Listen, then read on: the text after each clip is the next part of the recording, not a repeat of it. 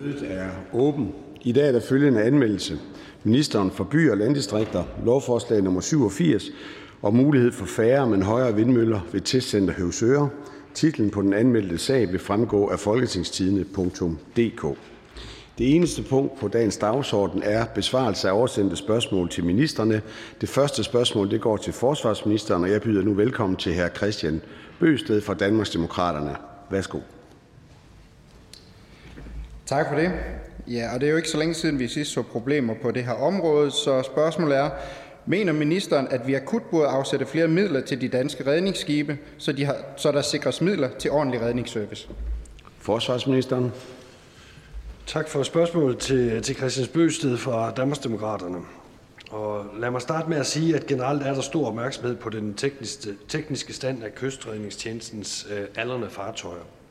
Og det er også med god grund. Kystredningstjenesten er en vigtig del af det samlede beredskab øh, her i, i Danmark. Kystredningstjenesten består af både af mange dygtige og professionelle og frivillige medarbejdere fordelt på landets enogtyve redningsstationer, hvorfra de som bekendt øh, er klar til at sejle ud i alt slags vejr, når folk kommer i nød. Det er ingen hemmelighed, at kystredningstjenesten er udfordret af nedbrud på redningsfartøjerne, samtidig med, at nogle fartøjer er ude af beredskab for at få øh, foretaget nødvendige systemudskiftninger. Med til historien hører dog også, at der er i gang sat en plan om at anskaffe treogtredive nye redningsfartøjer frem mod to tusind og tredive.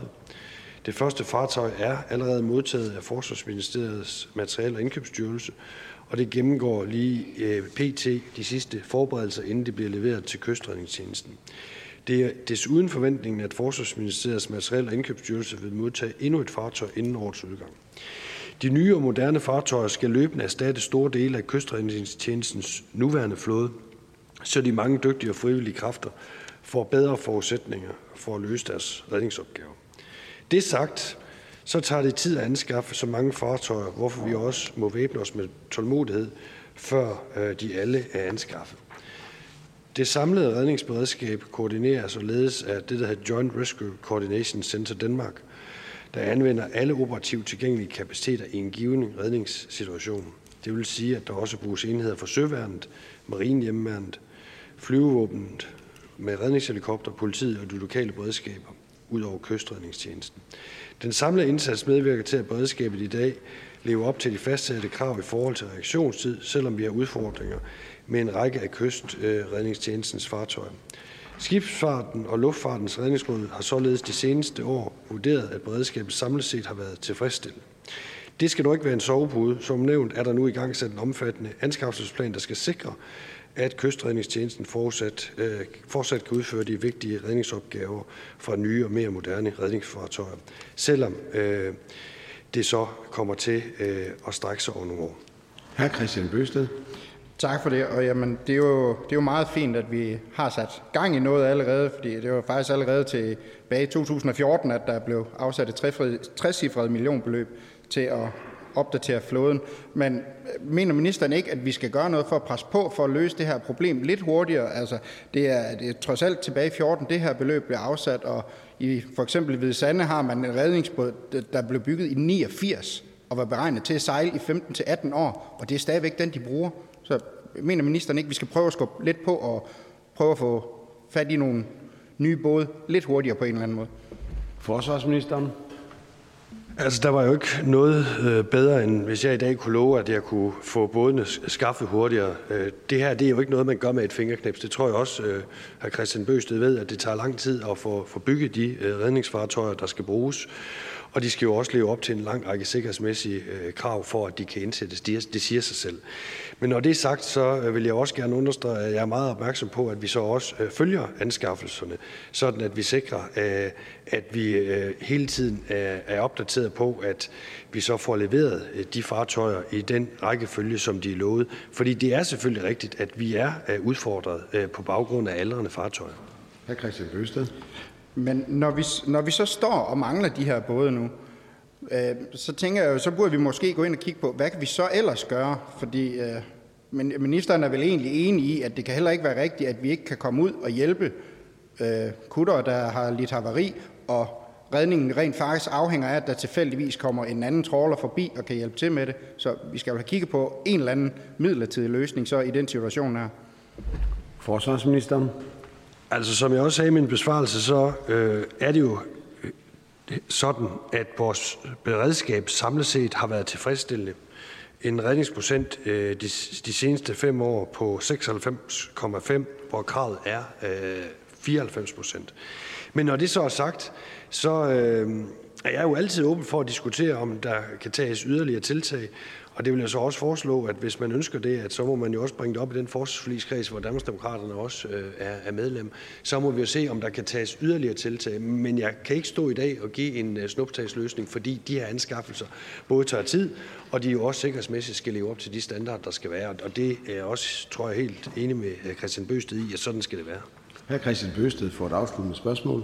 Ja, tak, og tak til ministeren for at stille op her i dag. Jeg tror, jeg vil slutte af med at høre ministeren, om ikke vi så kan blive enige om, at i hvert fald fremadrettet skal vi kigge på og sørge for, at investeringerne til redningsflåden her, de kommer i et tempo og et niveau, der gør, at vi fremover ikke kommer til at se, at vi har både der er bygget i niogfirs og beregnet til femten atten år, der stadigvæk sejler her tredive år, eller femogtyve år senere. Forsvarsministeren? Jo, men det er jeg meget enig i, og det her øh, problem, som vi nu står overfor, skyldes jo også, at der har været øh, udfordringer gennem mange år med at få truffet de nødvendige beslutninger. Det bliver vi nødt til at lære af. Det findes der også øh, desværre andre eksempler på. Øh, hvis vi ser på vores miljøskib, har de også en meget øh, aldrende øh, levetid, øh, hvor vi står over for meget store udfordringer. Og det skal vi sørge for, at vi får løst de her problemer, så vi fremover bliver i stand til at få lavet udskiftningerne, inden at vi får nedbrud på, på de skibe, som forsvaret måtte benytte sig af. Og det afslutter spørgsmålet. Vi siger tak til forsvarsministeren og hr. Kristian Bøgsted fra Dansk Folkeparti. Jeg byder nu velkommen til indenrigs- og sundhedsministeren, og spørgsmålet bliver stillet af hr. Nick Zimmermann fra Dansk Folkeparti. Værsgo.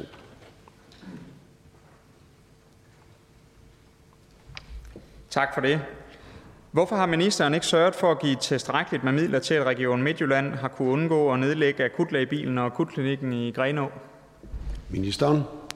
Jamen, tak for spørgsmålet, og men jeg ikke anerkender spørgsmålets øh, præmis, fordi det har været en helt klar prioritering for den her regering, siden vi tiltrådte, at sørge for at iværksætte initiativer, som både skal styrke økonomien og kapaciteten i vores øh, sundhedsvæsen. Og vi har sådan set sat rigtig mange penge af. Noget af det første, vi gjorde, det var at indgå en akutaftale med regionerne til to milliarder kroner med henblik på at få nedbragt de alt for lange ventelister. Vi har med sundhedspakken afsat fem milliarder til et varigt kvalitetsløft af vores sundhedsvæsen. Vi løfter økonomien i regionerne med økonomiaftalen for næste år, og med finanslovsaftalen har den her regering også afsat yderligere prioritering målrettet vores sundhedsvæsen. Og med den historisk brede finanslovsaftale, som vi jo indgik i mandags med blandt andet spørgerens parti og mange andre, så har vi jo konkret også nu afsat halvtreds millioner i fireogtyve, stigende til femoghalvfjerds millioner årligt fra femogtyve og frem, til at regionerne kan ansøge om midler til at styrke deres akutberedskaber. De midler, de kan jo bruges til for eksempel at etablere flere øh, akutbiler eller øvrige øh, præhospitale tiltag for blot at nævne nogen. Nu er det jo op til regionerne at lægge billet ind på midlerne i forhold til, hvor der er de største øh, udfordringer. Men jeg må på den baggrund også klart afvise spørgerens øh, præmis for spørgsmål omkring, at regionerne ikke har fået tilstrækkeligt med midler. Jeg synes, det er helt fair politisk at være uenig i, hvilke konkrete lokale dispositioner et regionsråd vedtager og beslutter i enkelte regioner. Dem kan man være enig eller uenig i, men det er et regionalt ansvar, og jeg har naturligvis som sundhedsminister en klar forventning om, at man i regionerne organiserer og prioriterer den akutte indsats, herunder også den præhospitale indsats, så hjælpen kan komme hurtigt frem, og vi kan sikre patientsikkerheden, fordi det er selvfølgelig helt centralt for os som regering, at man som borger kan føle sig tryg, uanset hvor i landet man bor. Så fuldstændig som ventet et totalt ikke-svar. Et ikke-svar på, at der bor en masse mennesker ude på Djursland, der nu kommer til at have tres kilometer ind til nærmeste hospital. Det vil altså sige, hvis man bor for eksempel ude i Grenå eller generelt rundt på Djursland, man er udsat for at få et hjertestop, så skal en akutbil køre tres kilometer inden for Randers af ud til Djursland. Den skal så også lige køre tres kilometer den anden vej, inden man er inde på hospitalet igen. Det er alt for galt, at regeringen ikke har tænkt sig at gøre noget ved det her. Finansministeren står jo og siger, at der er penge nok i kassen. Hvorfor i alverden sender man så ikke nogle penge ud til regionerne, sådan at man kan sikre sikkerheden og trygheden for de borgere, der bor ude på Djursland? Ministeren? Det er jo ganske enkelt også forkert, at spørgeren står her og siger, hvorfor man ikke tænker sig at gøre noget. Er der noget, vi har gjort fra dag et af, så er det at styrke økonomien og kapaciteten i vores sundhedsvæsen, som jeg medgiver på en række punkter er presset, men vi har sat ind med målrettede initiativer. Noget af det første, jeg gjorde, da jeg tiltrådte som indenrigs- og sundhedsminister, det var at udmønte femten, femten nye akutberedskaber i Danmark. Så at sige, at der ingenting er gjort herunder i forhold til akutberedskabet, det er simpelthen misvisende. Nick Zimmermann. Jamen, det er jo dybt problematisk at have en sundhedsminister her i Danmark, der overhovedet ingen fornemmelse har for, hvad der sker ude i virkeligheden. Fordi ude på Djursland, der tror jeg sådan set, at borgerne er ligeglade med, hvad for nogle initiativer ministeren har sat i gang, så længe de ikke foregår ude på Djursland. Altså, hvad hjælper det en beboer ude på Djursland, der får et hjertestop, at øh, sundhedsministeren måske har sat et eller andet i værk inde i Københavnstrup? Altså, prøv her, der er altså akut behov for at få sendt noget hjælp ud til Djursland. Hvis man får et hjertestop, så skal en akutbil nu køre tres kilometer inden for Randers for at komme ud til Grenå. Hvad har ministeren tænkt sig at gøre ved det? Det må da være et klart svar ud til de borgere efterhånden. Ministeren? Jeg synes faktisk, det er en smule arrogant at sige, at man bare er ligeglad med, at man nu rundt i Danmark, herunder i nogle af de egne af Danmark, der har allerlængst til hjælp, får femten nye akutberedskaber. Oven i købet nu med en finanslovsaftale, hvor der også er midler til at kan investere i vores sundhedsvæsen. Herunder også til at forhøje akutberedskabet, eksempelvis i form af ekstra akutlægebiler. Så kan jeg godt forstå, at de borgere, som konkret oplever, at et regionsråd vedtager en besparelse, for så vidt angår akutberedskabet i et specifikt område, er utilfreds med den besparelse. Men man kan ikke klandre regeringen for det, for pengene til at sikre det, den er der. Nick Zimmermann med et afsluttende spørgsmål. Okay. Hvis pengene de er der, så øh, glæder jeg mig til at meddele de borgere ude på Djursland, at pengene kommer lige om lidt, og at øh, vi nu hører fra regeringen, at vi sikrer de borgere ude på Djursland, at de selvfølgelig fastholder deres akutbil. Det synes jeg er en glædelig nyhed. Det vil jeg glæde mig til at fortælle dem. Så havde mit næste spørgsmål omkring, hvorfor man ikke bare skar ned på, på nogle papirnuser og nogle djøffere i regionen, jo slet ikke været nødvendigt at stille. Så det er da en glædelig nyhed, at der nu bliver sendt penge ud til Region Midtjylland, sådan så de kan sikre akutlægebilen ude på Djursland. Ministeren? Ja, spørgeren burde vide, eftersom spørgerens parti er med som en del af finansloven, at vi faktisk skærer ned på administration i kommunerne, i regionerne og i staten til næste år. Det var den ene del. Den anden del er, pengene de er der. Om Region Midtjylland nu lægger billet ind på og søger om deres andel i forhold til akutmidlerne, det er jo en opgave for det folkevalgte regionsråd, der sidder i Region Midtjylland, at træffe de lokale dispositioner. Tak for det, og det afslutter spørgsmålet. Vi siger tak til indenrigs- og sundhedsministeren og tak til Nick Zimmermann fra Dansk Folkeparti. Vi byder velkommen til justitsministeren, og spørgsmålet bliver stillet af fru Mette Thiesen fra Dansk Folkeparti. Værsgo.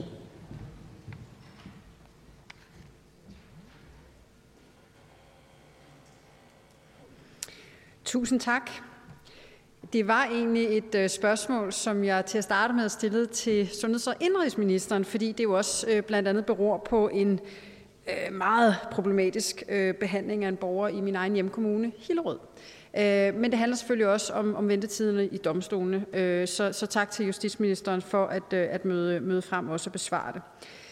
Finder ministeren det rimeligt, at borgere, som oplever svigt fra kommunens side i forhold til deres boligsituation, er flere gange får deres boligsag udskudt ved domstolene? Justitsministeren. Tak for det spørgsmål, og jeg synes, det er på alle måder et relevant spørgsmål. Og jeg vil gerne starte med at sige, at jeg udover selvfølgelig det, der står i den artikel, som fru Mette Thiesen henviser til, ikke kender til den konkrete sag. Til gengæld så er det uanfægteligt, at velfungerende domstol også er en grundpille i retsstaten. De danske domstole de har i de seneste år været udfordret af stigende sagsbehandlingstider, og de lange sagsbehandlingstider betyder jo ikke kun noget for de ofre, som har været udsat for en forbrydelse, men også for de borgere, der er parter i en civil sag. De bliver efterladt i en urimelig venteposition, hvor de har svært ved at komme videre i deres liv. Deres fremtid er uafklaret, så længe de hænger i køen til retssystemet. Det er den sag, som spørgeren henviser til, jo desværre et klart og tydeligt eksempel på. Og derfor gør det også et stort indtryk på mig, for retssikkerhed er også at få, af, at få sin sag afgjort inden for rimelig tid. Derfor har det været nødvendigt fra politisk side at tage ansvar. Både spørgeren og jeg har jo sammen med i øvrigt alle Folketingets partier i sidste uge indgået en aftale om domstolenes økonomi fra to tusind og fireogtyve til to tusind og syvogtyve, som sikrer et historisk højt økonomisk løft af domstolene. Med aftalen prioriterer vi i perioden to komma tre milliarder kroner til at forvente udviklingen ved domstolene. Midlerne skal jo først og fremmest gå til at ansætte flere dommere, flere domstolsjurister, flere kontorfunktionærer, så vi kan få gjort øh, mærkbart indhug i sagsbunkerne. Selv med en stor indsats, så kan vi jo dog ikke løse udfordringerne med et fingerknips. Det kommer til at tage tid at nedbringe sagsbehandlingstiderne, men hvis det går, som vi forventer, så vil de også over tid blive kortere. Jeg vil sige til sidst her, at jeg var enormt glad af alle, over, at alle Folketingets partier står bag en meget solid flersaftale. Det har været nødvendigt med øh, politisk at tage ansvar, og med aftalen forpligter vi os til en flereårig indsats, hvor hovedfokus er at nedbringe sagsbehandlingstiderne. Så tak for det til spørgeren og hendes parti, øh, og for ordet. Fru Mette Thiesen, værsgo. Tusind tak, og, og selv tak også for et rigtig godt samarbejde i forbindelse med den her aftale om domstolene. Grunden til at tage den her sag op, øh, og som ministeren også selv siger, det er jo fordi, at, øh, at nu har jeg fulgt den her sag noget tid. Som sagt er det fra min egen hjemkommune Hillerød, øh, og, øh, og jeg synes jo, det virker helt absurd. Øh, helt konkret handler sagen jo om, at øh, kommunen har bevilget, at, øh, at øh, borgeren her, som vi taler om konkret, øh, Søren tror jeg, han hedder, han øh, hvad hedder det, oplever, at øh, kommunen har givet lov til, at øh, nabogrunden har måttet hæve sin grund så meget, at øh, de faktisk kan kigge direkte ned i hans øh, have. Så udover det virker øh, højst besynderligt, at man i en lokalplan øh, hvad skal man sige, giver mulighed for det øh, og ødelægger øh, hvad skal man sige, hans øh, værdi, grundværdi. Øh, jamen så, så er der jo også det her, at når man så endelig kommer til domstolen, jamen så har han oplevet et svigt fra kommunens side, og så føler han jo, at han oplever et, et andet svigt øh, fra domstolen, som nu to gange, så vidt jeg husker, øh, har, har aflyst øh, hans, øh, hans sag ved domstolen, i hvert fald udskudt den. Øh, og så står man jo som borger og, og føler sig ret retsløs, øh, fordi man jo bliver svigtet af, af flere af de instanser, som man burde kunne stole på, var på ens side. Øh, anerkender ministeren ikke, at, øh, at der er en del øh, borgere i systemet, som selvfølgelig, som vi talte om, der er de allerhårdeste sager, som, hvor man har en retsfølelse i forhold til, at der er en, øh, en overfaldsmand eller andet, der skal straffes. Men der er også nogle af de her sager, hvor at, øh, at man som borger godt kan stå og føle sig lidt tabt i systemet, øh, svigtet af flere forskellige instanser, øh, som den her konkrete sag, jeg nævner her. Justitsministeren. Jamen til det vil jeg bare svare, jo, det anerkender jeg til fulde, øh, og anser det også for at være et, et betydeligt, øh, også politisk problem. Øh, det er jo klart, altså formelt er det jo øh, altså retspræsidenten, der, øh, der i den enkelte ret, der også er ansvarlig for varetagelsen af de administrative forhold, det vil sige planlægning af møder, hvad man stiller op, hvis der er, der er sygdom øh, ved et berammet møde osv. Men, men grundlæggende så er, at, at det eksempel, som øh, fru Mette Thiesen bringer ind i, i spørgetiden her i dag, er jo øh, en illustration af et problem, der har vokset så stort, nemlig for lange sagsbehandlingstider mm. ved, ved domstolene. Og det er jo så også derfor, vi nu forsøger at gøre noget ved det. Det ved jeg er et, et meget, meget øh, lille plaster på såret for den enkelte borger mm. i det her konkrete tilfælde. Men vi gør det, fordi der har været for mange eksempler på det, som bliver bragt øh, ind i salen i dag. Fru Mette Thiesen. Jamen, jeg, jeg er helt enig. Jeg er helt enig i også, at der, der skulle gøres noget, og vi er også i Dansk Folkeparti rigtig glade for den meget brede aftale med alle Folketingets partier, som, som vi lige har indgået. Øhm, det her, det er jo sådan et, et konkret eksempel på, øh, som jeg nævnte før, at man føler sig svigtet af flere forskellige instanser. Øh, og, øh, og, og en ting er, og det var egentlig også derfor, at jeg godt ville have stillet øh, spørgsmålet også til, til indenrigsministeren, øh, men, men, men en ting er jo det her med, at man, øh, at man oplever, at, øh, at kommunerne laver nogle fuldstændig vanvittige lokalplaner, som ødelægger ens øh, ejendomsværdi og skaber utryghed i ens boligøkonomi, men at man så oven i købet ikke føler, at man kan få lov til at klage over det. Det er jo så det næste. Justitsministeren. Jamen, jamen det er klart. Altså, jeg, jeg, jeg tror, at, at vi, vi kommer jo nok ikke uden om det problem i alt evig fremtid, at der øh, lokalt, enten det bliver truffet administrativt, eller det bliver truffet af byrådet politisk, øh, kan være forskellige interesser i forhold til det, som en, en given kommune opfatter som øh, øh, en vigtig indretning og planlægning af kommunens samlede regler og behov, og så over for det enkelte borgers. Men det afgørende er jo, at vi så også rent faktisk har nogle retsinstanser, der kan tage, øh, tage de tvister op og løse dem inden for rimelig tid. Og det må vi være ærlige at sige, det har vi ikke i dag. Det håber jeg, at med den her flereårsaftale, vi kommer et væsentligt skridt nærmere. Fru Mette Thiesen med et afsluttende spørgsmål. Jo, tak.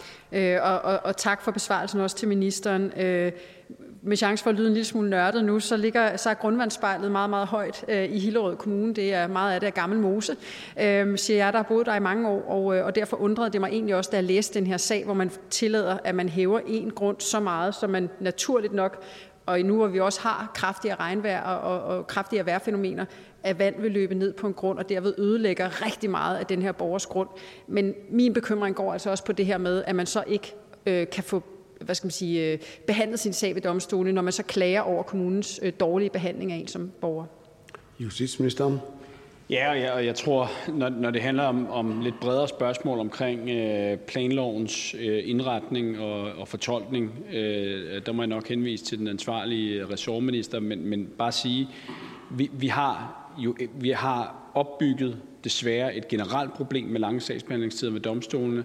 Den her sag her er også udtryk for, at problemet er særligt stort, øh, særligt i de civile mm. sager. Og så synes jeg jo, hvad jeg bare har kunne læse af de avisartikler, som, øh, som spørgeren også har refereret til, at det illustrerer, at der heller ikke skal særlig meget til for at vælte læsset, for at, sager, altså, at møderne bliver udskudt, og som så giver endnu længere sagsbehandlingstider øh, desværre, og det må vi prøve at gøre noget ved. Tak for det, og det afslutter spørgsmålet. Vi siger tak til justitsministeren og tak til fru Mette Thiesen fra Dansk Folkeparti. Vi byder velkommen til social- og boligministeren, og spørgsmålet bliver stillet af fru Charlotte Broman Mølbæk fra Socialistisk Folkeparti. Værsgo.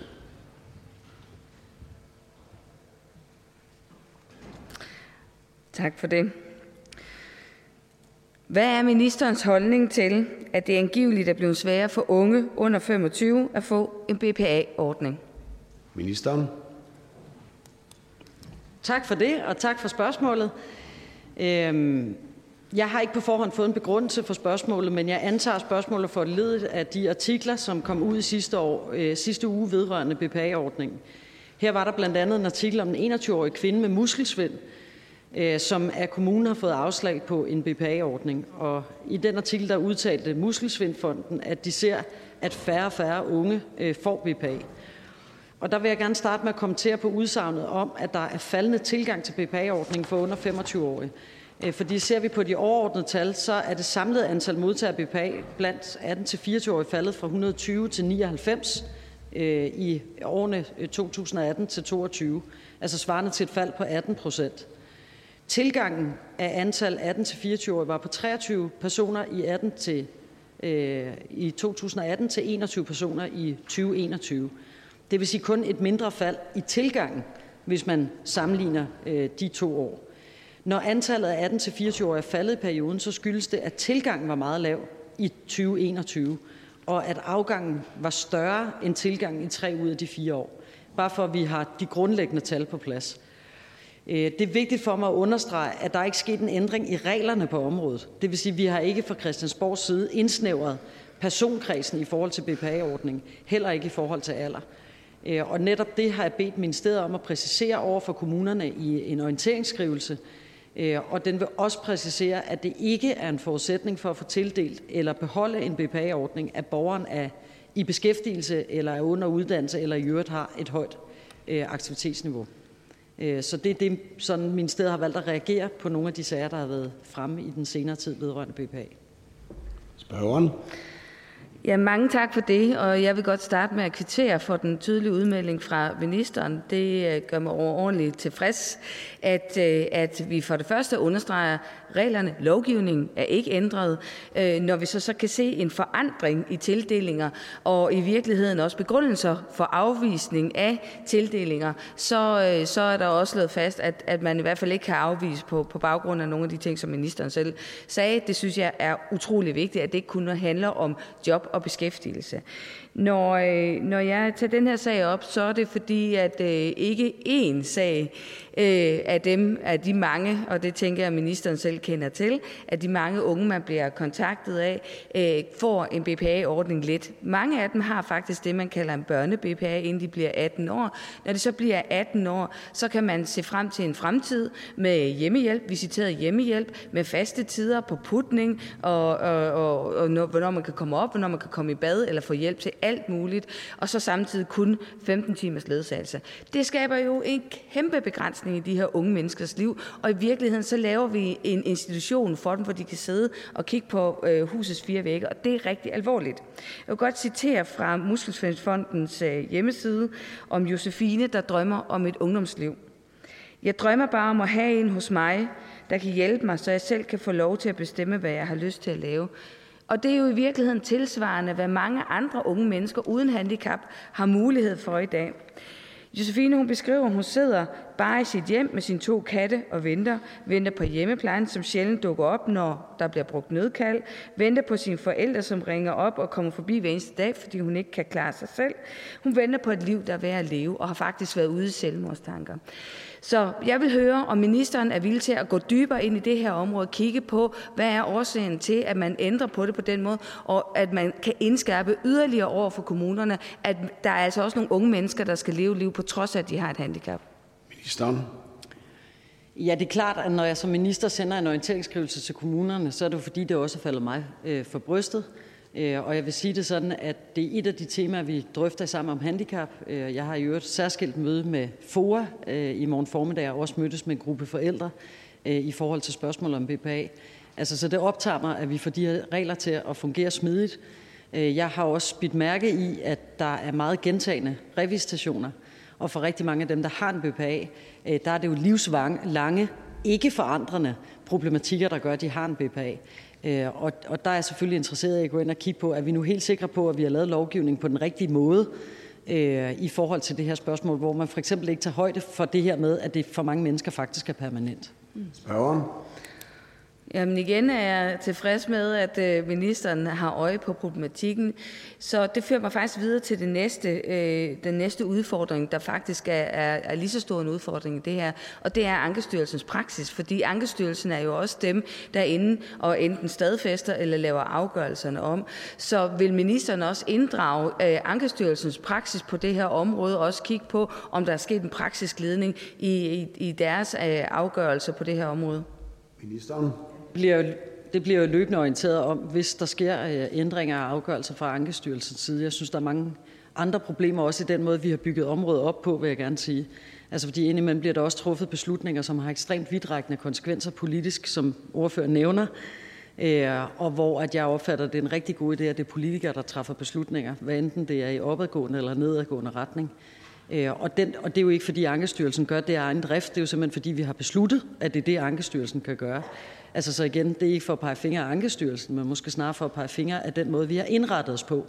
Og det betyder jo, at borgere for eksempel har oplevet, at der er nogle ting, de ikke længere har ret til på grund af en afgørelse, selvom vi aldrig har truffet beslutning øh, om det. Spørger med et afsluttende spørgsmål. Ja, fordi der bliver jeg også en lille smule tvivl, for vi har jo ikke ændret på lovgivningen.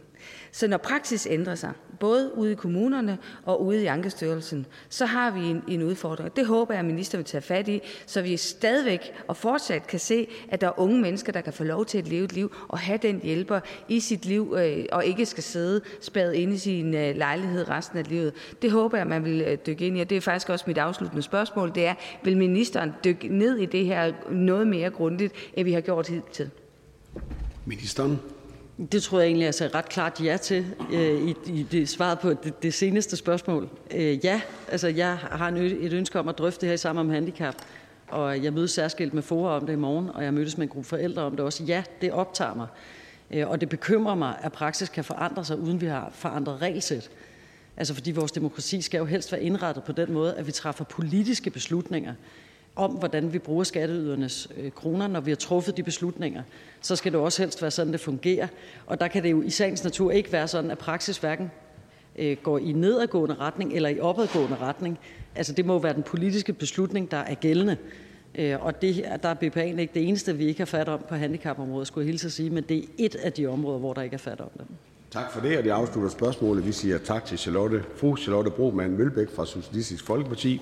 Det næste spørgsmål er ligeledes til Social- og Boligministeren, og jeg giver ordet til fru Kirsten Normann Andersen, Socialistisk Folkeparti. Værsgo. Tak for det.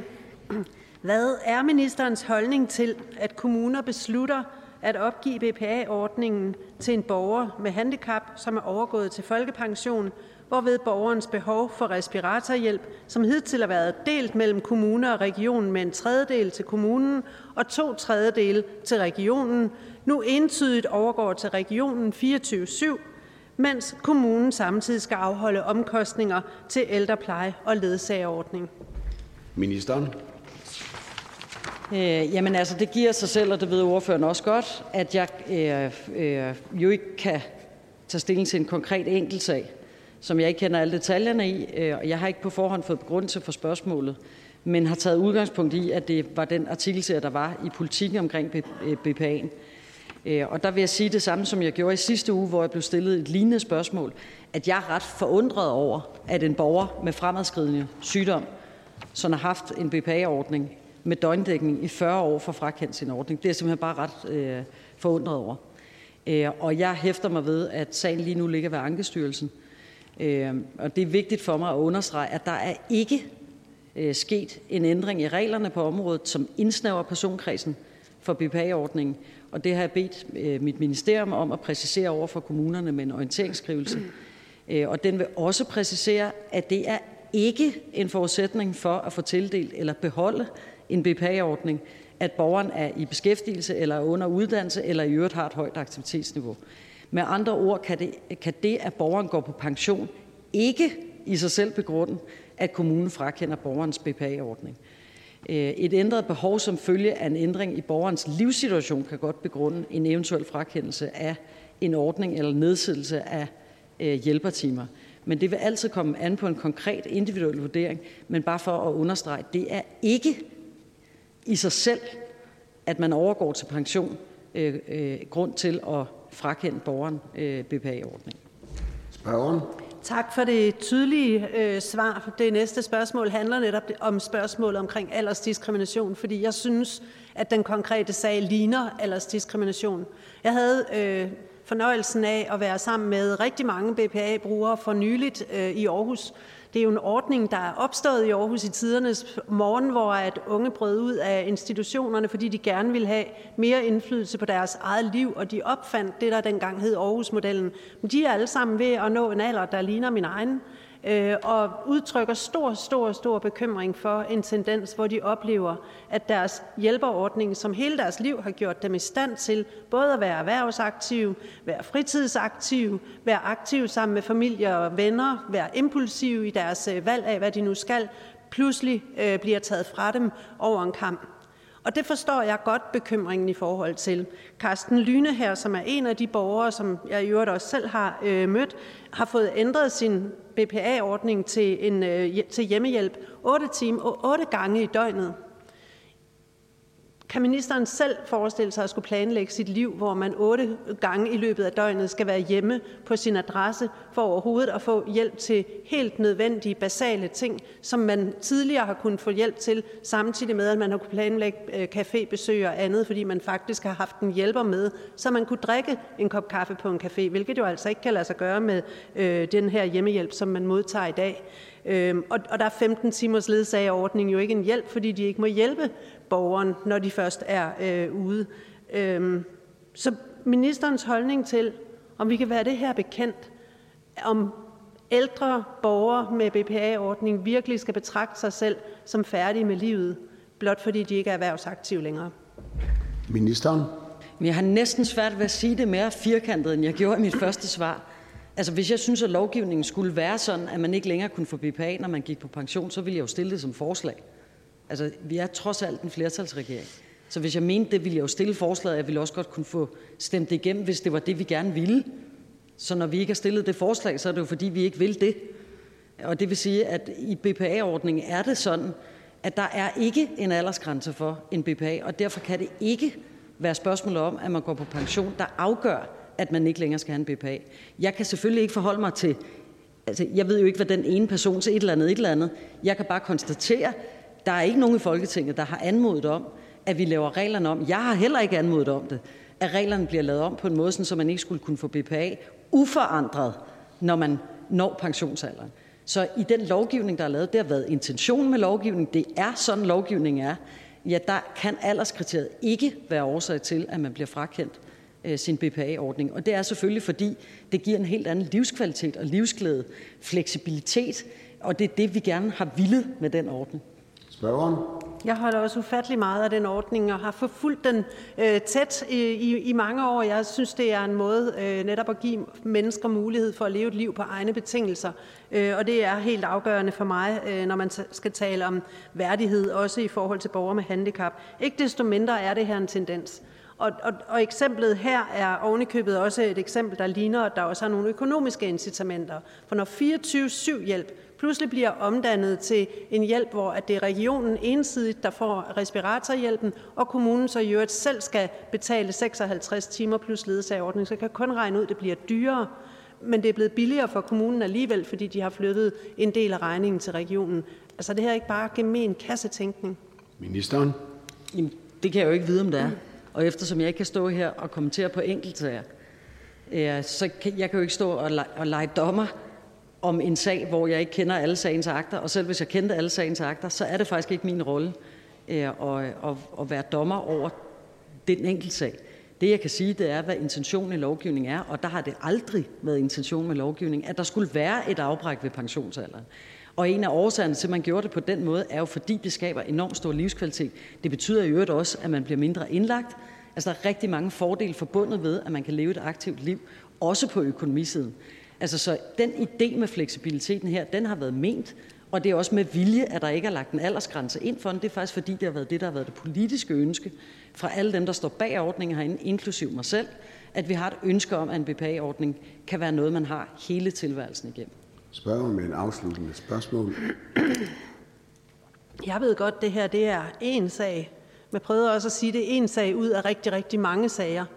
Og Muskelsvindfonden kan helt sikkert supplere med endnu flere eksempler på borgere, som oplever, at de mister den hjælp, som de tidligere har fået til at leve et liv på egne betingelser.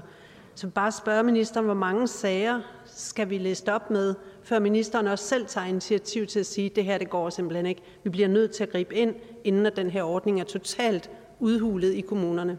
Ministeren? Jamen det har jeg sådan set taget initiativ til. Vi holdt det første møde i det forum, der hedder Sammen om Handicap den trettende september i år. Altså så jeg vil altid gerne se sagerne, fordi der kommer altid nye perspektiver ind på det, så det vil jeg egentlig anmode om, at man lader være med at ophøre med, bare fordi vi er gået i gang. Mm. Men vi har faktisk nedsat et forum, hvor vi er inde og kigge på de uhensigtsmæssigheder, der er på handicapområdet. En af dem er jo revitation på revitation på revitation for noget, hvor vi ved, at det aldrig kommer til at forandre sig. Det kan også være sklerosepatienter, det behøver sådan set ikke. Det er jo ikke alene på muskelsvindsområdet. Der er også rigtig mange andre grupper, hvor ja, de holder ikke lige op med at have sklerose i morgen. Så hvorfor egentlig gentage visitationen? Det er både for kommunerne uhensigtsmæssigt, og det er det jo i den grad også for borgerne. Tak for det, og det afslutter spørgsmålet. Vi siger tak til fru Kirsten Normann Andersen fra Socialistisk Folkeparti. Det næste spørgsmål går ligeledes til Social- og Boligministeren, og jeg giver nu ordet til fru Mette Thiesen, Dansk Folkeparti. Værsgo. Tusind tak, og det var jo et fremragende stikord til mit spørgsmål, det som ministeren faktisk sluttede af med at sige, for det er faktisk det, mit spørgsmål øh, handler konkret om. Er ministeren blandt andet på baggrund af sagen om Tommy fra Kalundborg, som jeg for nylig har besøgt, han er lam fra brystet og ned grundet en ulykke øh, for mere end tredive år siden, og som har måttet kæmpe en kamp mod kommunen gennem de sidste ti år, der er gået, øh, blandt andet siden handicapområdet blev lagt ind under kommunerne. Er ministeren så tilfreds med kommunernes håndtering af handicapområdet, eller finder ministeren, at handicapområdet bør varetages af andre? Ministeren? Nu kommer jeg til at blive lige så firkantet, som ordføreren indimellem hører mig være i et mødelokale. Nu er det så også lige her i Folketingssalen. Det er simpelthen for let at skyde på kommunerne. Og jeg mener, at det indimellem lugter langt væk af ansvarsforflygtigelse fra Christiansborgs side, når man gør det. Det er os, der har lavet reglerne. Det er os på Christiansborg, der har lavet reglerne på handicapområdet. Og så er det rigtigt, at kommunerne er sat til at administrere dem. Men man skal jo ikke læse serviceloven særlig mange gange for at vide, at det er elastik i metermål. Altså, jeg mener, at der påhviler Christiansborg et meget stort ansvar for at få kigget handicapområdet igennem og få ændret på de regelsæt, der er. Altså, handicapområdets regler er jo ikke i nærheden af at være lige så forfinet og finmasket som sikkerhedsnet, som det for eksempel er på skoleområdet eller på sundhedsområdet. Og derfor så noget af det, vi foreslår fra regeringens side, det er jo blandt andet, at vi får lavet en specialeplanlægning, så vi får hånd om kvaliteten på området. Men det er jo også, at vi går ind og kigger på revisitationer. Altså, jeg, rigtig mange borgere har en oplevelse af, at jeg skulle kæmpe fra tue til tue på handicapområdet. Det mener jeg simpelthen ikke, vi kan være bekendt. Men at pege fingre af kommunerne, når det grundlæggende... Når, altså, efter at sidde og kendt det, jeg har kendt det her område rigtig mange år, jeg kan simpelthen ikke se for mig, når man kigger hen over området, at man så kan komme frem til den konklusion, at det er kommunerne, der er problemet. Altså, da det var amterne, der havde det her område, der var regelsættet heller ikke på plads, og der var der også kæmpe store problemer med området. For eksempel, der havde man dengang det, der hedder paragraf et hundrede og syv, liggende i kommunerne, så havde man paragraf et hundrede og otte liggende øh, i regionerne. Med det resultat, at folk lå og blev kasterbold mellem det ene og det andet. Og kvaliteten på et hundrede og otte-tilbudene dengang var jo heller ikke nødvendigvis bedre end det, der er i dag. Så bare for at sige, altså jeg forstår godt, hvorfor der er, at ordføreren tager det spørgsmål op, fordi selvfølgelig vil der være enkelte kommuner. Sådan vil det jo altid være, at der er enkelte kommuner, der læser reglerne, som fanden læser Bibelen. Det må jeg vist ikke sige. Som en vis herre læser Bibelen. Og så vil der være andre kommuner, der øh, lægger sig i selen for at gøre det godt. Øhm, men her, der har vi altså at gøre med et regelsæt, der efter min mening er ringe etableret herinde for Christiansborg. Det er vores skyld, og det er også vores ansvar at lave det op. Fru Mette Thiesen. Tusind tak. Vi kunne godt tage en lang øh, snak, ministeren er, om det her med at blive kastebold mellem region og kommune, fordi det er sådan set stadigvæk et problem. Øh, det er ikke det, det handler om øh, i dag. Øh, hvis du kigger på omgørelsesprocenten, øh, både på børnehandicapområdet, men også på voksenhandicapområdet, så er der ved Gud, øh, det må jeg nok heller ikke sige, det, så er der... Øh, så er der virkelig rum til forbedring. øhm, altså det her er et massivt problem, og jo, det ligger også hos kommunerne. Det ligger hos kommunerne, fordi rigtig mange kommuner decideret spekulerer i at spare penge på det her område. Tommy, som jeg nævner helt konkret, bare for at tage en helt konkret sag. Tommy, han har haft det her handicap i over tredive år. Øh, han har haft en B P A-ordning, som der også lige har været talt om her. Øh, og pludselig i to tusind og elleve, så begynder man at øh, rumstere rundt på. Det her handicap har ikke ændret sig. Øh, der er øh, overhovedet ikke nogen. Det er fuldstændig status quo, men alligevel så vælger kommunen at begynde at rumstere rundt på det. Tommy får så kæmpet sig tilbage igen, får den rigtige hjælp, og det bliver så taget fra igen. Han bliver simpelthen revisiteret igen og igen. Kommunen bliver ved med at indhente lægeerklæringer. Der ligger rigtig mange, der netop siger, at jamen, altså, Tommy han fejler det samme, som han hele tiden har gjort, har brug for den samme type hjælp, som han hele tiden har haft brug for. Men alligevel bliver kommunen ved at sige, nej, nah, vi tror ikke rigtigt på de her lægeerklæringer. Så jo, selvfølgelig er der massive problemer i kommunerne. Jeg er fuldstændig enig med ministeren om, vi kan altid kigge serviceloven igennem. Jeg er selv dansklærer, jeg kan også godt se, der sprogligt er nogle øh, til steder, hvor det er elastik i metermål. Men vi er altså også bare nødt til at erkende, når vi kigger på de omgørelsesprocenter, der er, at kommunerne ikke magter opgaven, som det er nu. Og derfor er vi Dansk Folkeparti meget optaget af to forskellige ting. Et, selvfølgelig skal kommunerne straffes, hvis det er, at de bryder gældende lovgivning, ikke giver den øh, hjælp til mennesker med handicap, som de har krav på, og de har ret til. Det er den ene ting. Men nummer to ting er også, vi er altså også nødt til at sikre, at handicapområdet kommer hen et sted, hvor det bliver varetaget af specialister og eksperter, og det er bare ikke det, der sidder ude i kommunerne. Og det er der også utopi at tro, at otteoghalvfems forskellige kommuner kan have eksperter siddende på handicapområdet alle steder. Så hvad mener ministeren, vi skal gøre for at sikre, at det her ikke sker igen og igen og igen? Jeg ender med at blive arbejdsløs, når man kan korrekse sig selv, men jeg giver nu ordet til ministeren. Værsgo. Ej, det er jo faktisk lidt strengt, hvis vi gør formanden øh, arbejdsløs decideret. Øh, det synes jeg ikke, vi skal have siddende på os. Øh, det sidste er jeg simpelthen enig i. Altså, så hvis det, der er intentionen med det, ordføreren siger, det er, at vi skal have specialister til at være dem, der øh, lægger hele det kvalitetsmæssige grundlag for, hvad der foregår på handicapområdet, så er vi fuldstændig enige. Øh, det er jo det, vi gerne vil med specialplanlægningen. Ja. Og det, man kan sige, det er på for eksempel sundhedsområdet, som de fleste jo kender ret godt, der ved man jo, at hvis man for eksempel skal have en bestemt type kræftbehandling, så kan det godt være, at den kun er på Ride og Skejby. Men det ændrer jo ikke på, at det er et regionalt tilbud. Så hvis man nu hverken bor i Region Midtjylland eller i Region Hovedstaden, så vil man stadigvæk skulle til enten Ride eller Skejby. Og det vil sige, med specialplanlægning, der er det egentlig tanken, at vi skal gøre det samme som på sundhedsområdet. Nemlig at sige, at der er nogle ting, der er specialiseret på en måde, så der vil der måske være fem steder i Danmark. Men det, det hænger bare ikke sammen med, om det er kommunerne, eller om det ikke er kommunerne, eller om det er regionerne, eller ikke regionerne. Men om det underliggende fagkit, som fuldstændig er fraværende på socialområdet. Og det er det, vi skal have etableret. Fru Mette Thiesen.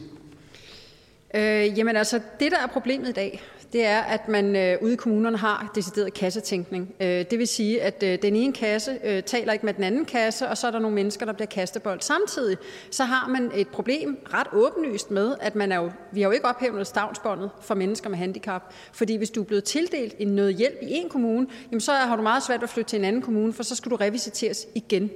Øh, så vi har nogle massive problemer med den øh, måde, det ligger i dag. Øh, og jeg er, jeg er ikke enig med ministeren i, at det er, er ligegyldigt, hvor det ligger.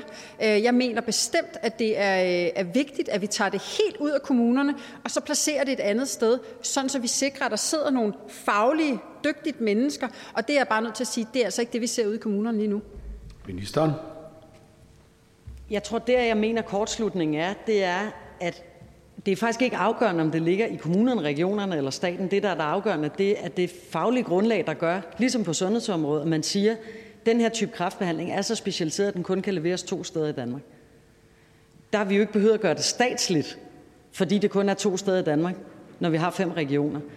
Det, jeg tror, vi skal fokusere på her, inden vi stiger os meget blinde på sådan nogle statskundskabsagtige diskussioner om, hvad for et forvaltningsmæssigt niveau ting ligger bedst på, det er, at der, hvor vi gerne vil hen, og der hører faktisk, vi er enige, det er, at man får den specialiserede støtte og hjælp og i øvrigt visitation, som man har behov for, for at få den rette støtte og hjælp, som man har ret til. Og der er vi enige. Mette Thiesen med et afsluttende spørgsmål. Værsgo. Og det, der er vigtigst for mig og for Dansk Folkeparti, det er selvfølgelig øh, som det første skridt, at kommunerne overholder gældende lovgivning og giver det, øh, borgerne har krav på. Men vi er også nødt til at sikre, at, øh, at man netop bliver visiteret til det, man har krav på. Det er bare ikke det, vi ser i rigtig mange kommuner, og det er jo fordi, man spekulerer i økonomi. Så vi er også nødt til at, at få, få, få rykket i forhold til det med økonomien. Og der er vi nødt til at tage det ud af kommunerne og sikre, at det ligger et sted, hvor det er fagpersoner, der kan give den rigtige hjælp, men også bevilge de penge, der er, og man kan tage det med rundt i hele landet. Konkret med den her B P A-ordning, som man igen og igen begynder at revisitere den her konkrete borger, Tommy, med. Altså det giver jo ingen mening, fordi Tommy har brug for det, han hele tiden har haft brug for, og det skal han da have fortsat. Ministeren? Jeg har lyst til at sige noget om økonomien, altså fordi vi bliver ikke meget uvenner over ja, detaljerne i det, du siger, fordi jeg er enig i at gentage en revisitationer på noget, der er permanent, virker en lille smule spild af tid for alle mennesker. Øh, og derfor ikke er rimeligt, hverken for borgeren eller for den kommune, der gør det, som jo også bruger en masse administrationskraft på noget, hvor de kunne have brugt pengene mere fornuftigt. Mm. Øh, men omkring økonomien, der må jeg simpelthen sige, der synes jeg også, man skal passe på med at flygte fra ansvaret på Christiansborg, fordi kommunerne er blevet stillet i en situation, hvor at priserne for eksempel på bosteder stukket fuldstændigt af. Og det vil sige, uden at der er en eneste borger, der har fået nogen former for kvalitetsforbedring, så er priserne gået op igennem loftet. Og det vil sige, vi kan ikke herindefra frelægge os et ansvar for, at vi bliver nødt til at få fat om tøjlerne på tingene. Og det er det regelsæt, vi har lavet, der gør, at man så står i en situation, hvor man lige pludselig skal betale enormt meget for noget, som borgerne ingenting får ud af. Det virker jo tudetosset på mig, og det er altså Christiansborg-ansvar. Tak for det, og det afslutter spørgsmålet. Vi siger tak til Social- og Boligministeren og tak til fru Mette Thiesen fra Dansk Folkeparti. Vi byder velkommen til beskæftigelsesministeren, og spørgsmålet bliver stillet af fru Solbjørk Jacobsen, Liberal Alliance. Værsgo. Tak. Mener ministeren, at danskernes arbejdstid underminerer velfærdssamfundet, når danskernes arbejdstid er omtrent lige så høj som i to tusind og otte? Ministeren? Nej, det mener jeg ikke, at det gør. Jeg mener faktisk, at vi er ret gode til at gå på arbejde i Danmark, og det er sådan set også det, vi har bygget hele vores samfund på.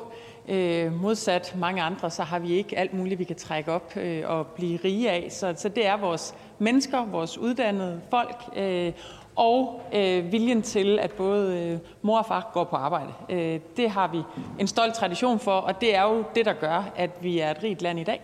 Øh, det håber jeg, at vi kan holde fast i i fremtiden. Selvfølgelig inden for en model, hvor der også er plads til undervejs øh, og skrue lidt ned, hvis man har små børn, eller hvis man øh, bliver ramt af andre ting i livet. Øh, men det er også vigtigt at sige, at øh, når der alligevel så har været en debat om det her, så handler det jo om i hvert fald øh, et ønske om at være bevidst om, at hvis man markant laver om på det, så vil det selvfølgelig sætte sig i, at, øh, at vores samfundsmodel vil se anderledes ud. Øhm, det ser jeg ikke, øh, at, at tallene afspejler, og derfor så mit øh, det korte svar er nej. Fru Solbjørk Jacobsen. Tak, det er jeg også glad for at høre. Der hvor jeg tror, at øh, jeg bliver, og også danskerne for så vidt, bliver i tvivl om, hvad det er, Socialdemokratiet vil med den her debat, det er, at der bliver snakket om de helt forkerte idealer, hvis man spørger Socialdemokratiets politiske ordfører, som øh, nævner en, der har valgt at trække arbejdsdækket i nogle år. Der bliver snakket om ønsker om at arbejde mindre, for statsministeren siger, glem det. Der er Kåre Dybvad, som har skrevet en hel bog om, at vi skal arbejde mere, står i debatten og siger, at øh, vi skal have gode institutioner, og så sørge for, at mor og far arbejder. Jeg ser som ministeren heller ikke grundlag for, at der er grund til bekymring. Danskerne kan godt lide arbejde, det gør de også. Det er også med til at holde mange ting kørende, som vi er glade for. Men vi hører jo også, at der er en tendens til, at der ikke alle, som synes, at den hamsterhjulsmodellen, som jeg kan forstå, at man ikke skal kalde det, hamsterhjulet er jo fint, hvis man kan lide at løbe i et hamsterhjul, men, men dem, der ikke kan lide det, så er det jo ikke rart. Og, og dem, der har lyst til noget andet, at der bliver trukket noget formynderisk og dømmende over den model. Og er det ikke politisk dovenskab at sige, at vi ikke kan tåle det? Altså hvis vi kan høre fra befolkningen, at der er nogle andre, der gerne så nogle friere rammer, er det så ikke vores job som politikere at sørge for, at så er det systemet, der skal ændre sig, og ikke borgeren, der skal tvinges til at leve, som politikerne synes?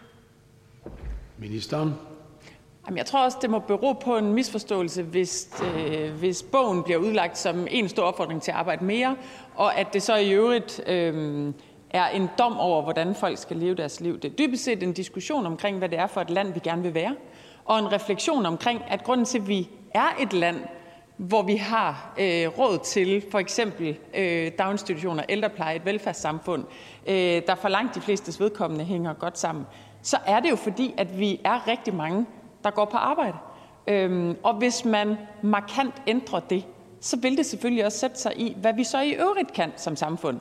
Men det er jo ikke det samme, som at det er en dom over, at øh, folk skal leve deres liv på en bestemt måde. Tværtimod har jeg det også hørt statsministeren sige, at der skal være plads til, at ting varierer over, over, øh, over livet, og at det dybest set mest af alt er en hyldest til de mange, mange mennesker, der står op hver morgen og passer deres ting. Fru Solbjerg Jacobsen.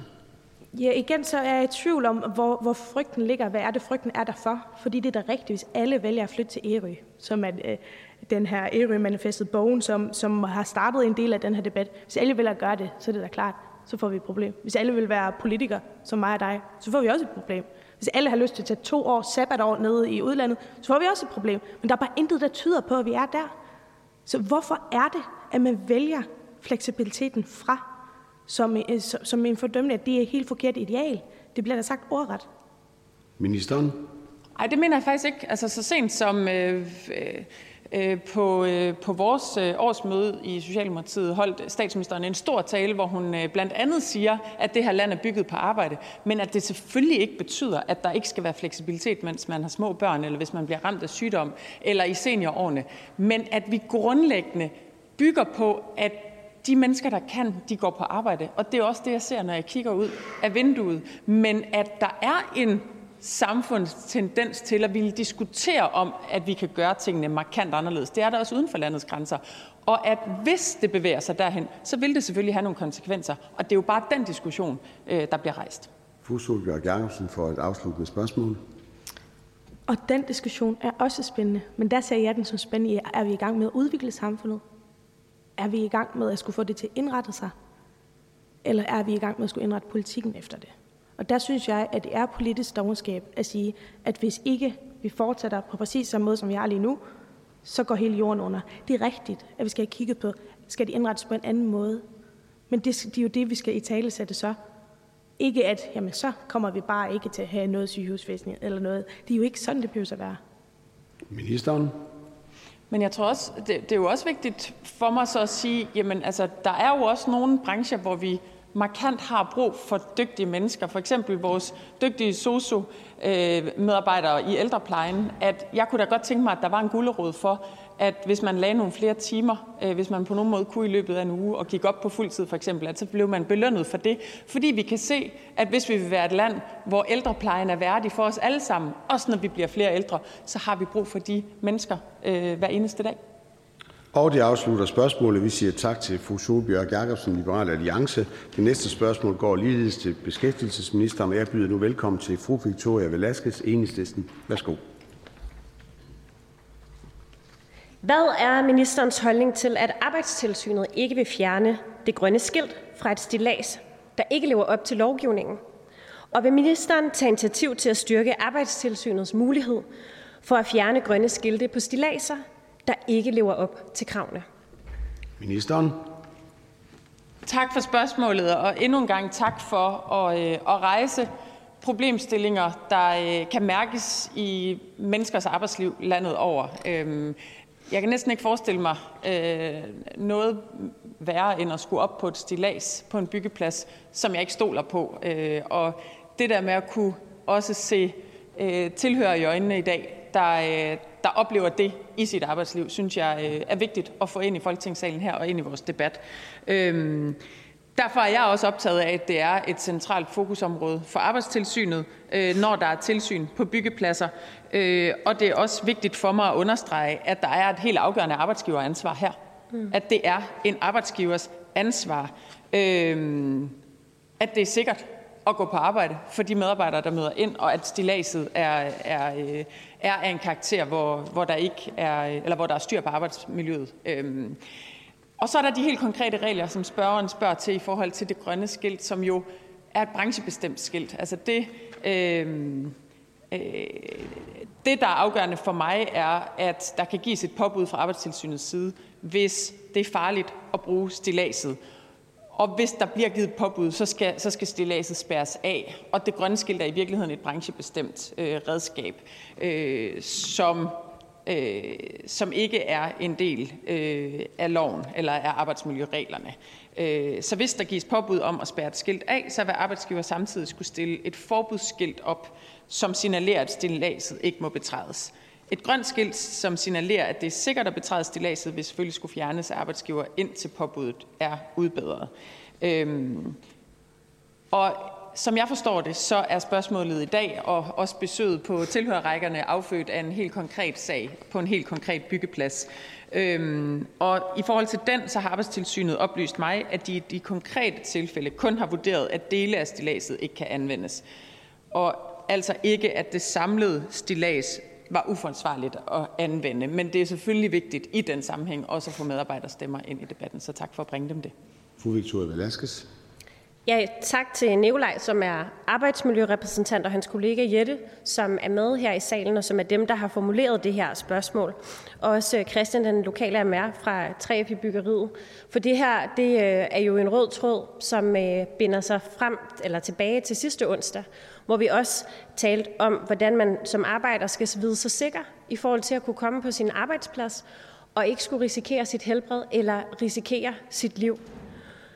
Og vi står her med en arbejdsgiver, der har blandet et stillads. Altså jeg mener jo, at man skal gøre, hvad man kan, for ikke at ende ud i at skulle blande stilladset. Og der er jo en årsag til, at der er så strenge krav til stilladser. Det er ikke for sjov. Det har en betydning i forhold til trykket. Det har en betydning for, om man ved, om stilladset under en kan holde, eller om det simpelthen brækker under sig. Altså det er fjorten dage siden, vi så et stillads, der brækkede sammen i Hillerød. Vi skal være sikre på, at stilladset det er trygt. Sker det så, at stilladset alligevel bliver blandet sammen, så skal der være dokumentation for, at det ikke er farligt. Dokumentation for, at styrke og stabilitet holder. Der skal være en brugsanvisning, der er lavet af en sagkyndig person. Og de love, dem har vi faktisk allerede vedtaget. Det drejer sig om paragraf fireogfirs og femogfirs i bekendtgørelse om anvendelse af tekniske hjælpemidler. Og derfor vil jeg gerne spørge ministeren, om ministeren er enig i, at hvis den dokumentation ikke er der, så skal Arbejdstilsynet kunne sætte forbudsskilt op, kunne sige, sådan så arbejderne ved, at de ikke skal gå op på det her stillads, og enten sige, at det skal være arbejdsgiveren, der skal fjerne det grønne skilt, eller det bliver Arbejdstilsynet selv, der fjerner det grønne skilt. Men i hvert fald, at der er ingen tvivl hersker om, at der ikke er nogen, der skal gå op på det stillads, så længe der ikke er dokumentation for, at det er sikkert. Ministeren? Jamen, jeg er bare for indledningsvis også bekræftet, jeg er fuldstændig enig i spørgerens betragtninger omkring vigtigheden af, at man kan stole på det stillads, man kravler op på, så man også kan komme hjem øh, igen om eftermiddagen. Og det er jo noget af det, vi politisk øh, til fælles er meget optaget af. Øh, vi har for mange ulykker, og vi har også for mange, der ender fatalt. Øh, og de her regler er jo lavet for at bringe det ned, sådan at ingen skal blive syge eller komme til skade og gå på arbejde i det her land. Øh, det er vi ikke i mål med. Og derfor er det også vigtigt, at vi hele tiden har den her diskussion. Det handler om ressourcer til arbejdstilsyn, det handler om arbejdsgiveransvar, og så handler det om, hvordan det så i praksis fungerer. Derfor er den her diskussion også vigtig. Fru Victoria Velasquez. Men dokumentationen har ikke ligget der, for at stilladset var vigtigt. Og derfor så savner jeg stadig et svar på, om arbejdstilsynet skal kunne gøre det. Det her det er en konkret sag, men det handler også om, og jeg må indrømme, jeg sidder tilbage med den samme oplevelse, om et indtryk om, at arbejdstilsynet er for bange for at blive stillet erstatningsansvarlige for arbejdsgiverne. Det går simpelthen ikke, at man sætter arbejdsgivernes penge over arbejderes helbred, over arbejderes liv. Så derfor vil jeg gerne høre, hvad ministeren vil gøre herfra, så man som arbejder trygt kan kontakte tilsynet og vide, at de agerer ud fra ens bedste. Ministeren? Men det er jo vigtigt for mig at understrege, at øh, jeg har viden fra Arbejdstilsynet i den her konkrete sag, og har ikke selv været der. Og dermed har vi stemmerne at gå ud fra, øh, og så de vurderinger, der ligger. Men det vi jo i hvert fald kan politisk, det er at blive ved med og insistere på, at arbejdsmiljøet er afgørende, at man skal kunne stole på, øh, at reglerne bliver overholdt, at hvis man ringer anonymt og anmelder noget, så bliver der reageret på det, hvis det er farligt. Og så har vi et politisk ansvar for, at Arbejdstilsynet har de muskler, der skal til for så også at håndhæve reglerne. Øh, det mener jeg, vi er i god gænge med, men, men jeg mener også, det er vigtigt, at vi hele tiden får fulgt op og får de her stemmer løftet. Øh, så endnu en gang også bare tak for at bidrage til det. Fru Victoria Velasquez med et afsluttende spørgsmål. Vil ministeren så konkret være med til at se på, om der er noget her, der skal gøres anderledes fremadrettet? Gå ind og se på, hvordan sikrer vi, at sådan et grønt skilt, og nu ved jeg godt, at vi tager konkret afsæt i stilladser, men det er eddermame også farligt at falde ned fra et stillads. Konkret se på, hvad gør vi for, at vi ikke kommer til at stå i sådan en her situation? Men også konkret se på, fordi jeg er ked af at sige det, men det er jo noget af det, jeg kan se på flere af de henvendelser, jeg får, om Arbejdstilsynet er for bange for at blive stillet erstatningsansvarlig over for arbejdsgiverne, at det er skævvredet her, og vi ikke har et tilsyn, der passer på arbejderne i det omfang, som der er brug for. Og inden ministeren får den afsluttende bemærkning, så bare en henstilling til, at vi ikke bruger bandeord her i salen. Ministeren. Det bestræber vi os så på, men nogle gange kan man jo blive engageret, formand, i sagen, øh, så øh, det er i hvert fald det, jeg oplever, at spørgeren er, øh, og det er der også brug for, fordi det kan godt være, at det her det så er et udsnit ud af den meget brede arbejdsmiljødagsorden, vi også øh, løbende har med hinanden. Men jeg er en til en enig i, at det at kravle op på et stillads, man ikke er tryg ved, det må være grænseoverskridende og, øh, og, øh, og er også noget, vi er nødt til hele tiden at håndhæve, øh, ikke kommer til at ske. Så, øh, så tak for fokus i dag. Jeg synes, vi skal tales videre om det. Og det afslutter spørgsmålet. Det næste spørgsmål, det er ligeledes til beskæftigelsesministeren, og jeg giver nu ordet igen til fru Victoria Velasquez fra Enhedslisten. Hvad er ministerens reaktion på toogtyve organisationers opråb til regeringen om, at I skal gøre mere for at bekæmpe fattigdom? Ministeren. Indledningsvis vil jeg godt sige, at øh, det er helt afgørende, at vi har et fokus på børnene. Vi har stået her og haft diskussionen før. Vi har også Øhm, haft det oppe, da vi, da vi drøftede øh, kontanthjælp. Øhm, og jeg mener, at, øh, at det er helt afgørende, fordi det er ikke et barns ansvar eller skyld, øh, hvis mor eller far for en stund er uden arbejde. Øhm, derfor er jeg også rigtig glad for, at der er et fokus på børnene i det nye kontanthjælpssystem, for eksempel med et børnetillæg og et ekstra tillæg til enlige forsørgere. Øhm, og de toogtyve organisationer efterspørger jo blandt andet, at børn skal kunne deltage i fritidstilbud, og at det skal være en ret på linje med friplads til dagtilbud. Og det er jo faktisk lige præcis det, vi tager udgangspunkt i, øh, når der ligger et fritidstillæg i det nye kontanthjælpssystem. Vi indfører også et medicintilskud, der, øh, der sikrer gratis medicin til børn, der har forældre på kontanthjælp, og det var også et af de ønsker, som de toogtyve organisationer fremhævede. Øhm, så alt i alt, øh, jeg er glad for spørgsmålet. Jeg er også glad for de toogtyve organisationers vedvarende fokus på børns forhold.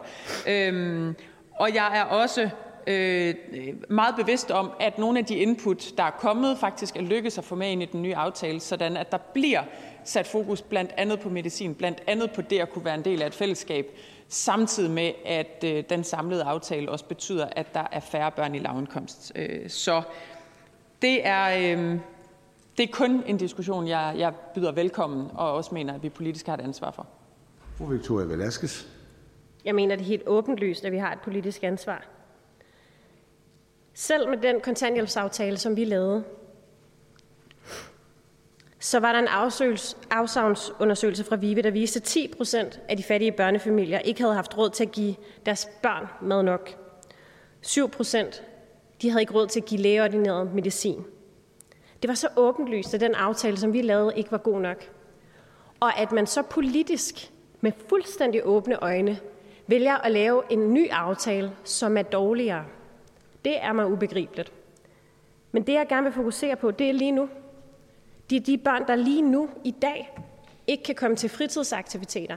Der lige nu i dag oplever ikke at have forældre, som ikke kan sikre, at der er de økonomiske rammer, som der skal være for at have en sund og tryg opvækst. Jeg talte med en fra et ydelseskontor. Hun fortalte mig, at på grund af den lovgivning, der kommer fra Christiansborg, så står de og skal sanktionere en enlig far med et barn, der lige er startet i skole, så vedkommende bliver nødt til at flytte. De skal selvfølgelig visitere vedkommende til en ny bolig. Hvad er konsekvensen? Barnet bliver taget ud af sin folkeskole, væk fra sine venner. Den finanslov, der lige er landet, der er der ikke sat én krone af til dem, vi hører lige nu, som ikke har råd til vinterstøvler til deres børn, hvor køleskabet er tomt i slutningen af måneden, og som ikke har råd til at deltage i de sociale arrangementer.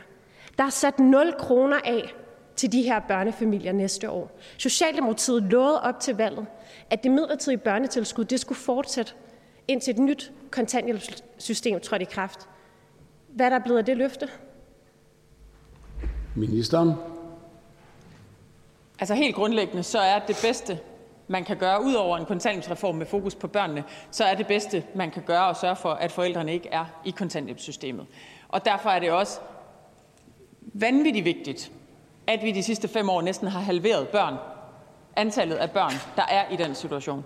Fordi jeg tror ikke på, at vi kommer et sted hen, hvor der ikke er en pris at betale som barn, hvis mor eller far mister arbejdet. Det vi kan gøre, det er at indrette systemet, så der er fokus på børn, så de ikke skal undvære medicin, så de ikke skal undvære fællesskaberne. Det er det, vi gør i det nye kontanthjælpssystem. Men samtidig skal vi jo knokle løs for, at flest mulige af dem kommer i arbejde. Og i, på fem år har vi næsten halveret antallet af børn, der har en mor eller far i kontanthjælp. Og det er den sande øh, succeshistorie, og det vi skal have snuden i sporet på, kommer til at ske endnu mere. Fru Victoria Velasquez. Undskyld, men jeg har ikke hørt, at Socialdemokratiet giver de her mennesker en jobgaranti. Rigtig mange af dem her, de er syge. Det ved ministeren udmærket godt. Der er en årsag til, hvorfor de er på kontanthjælpssystemet.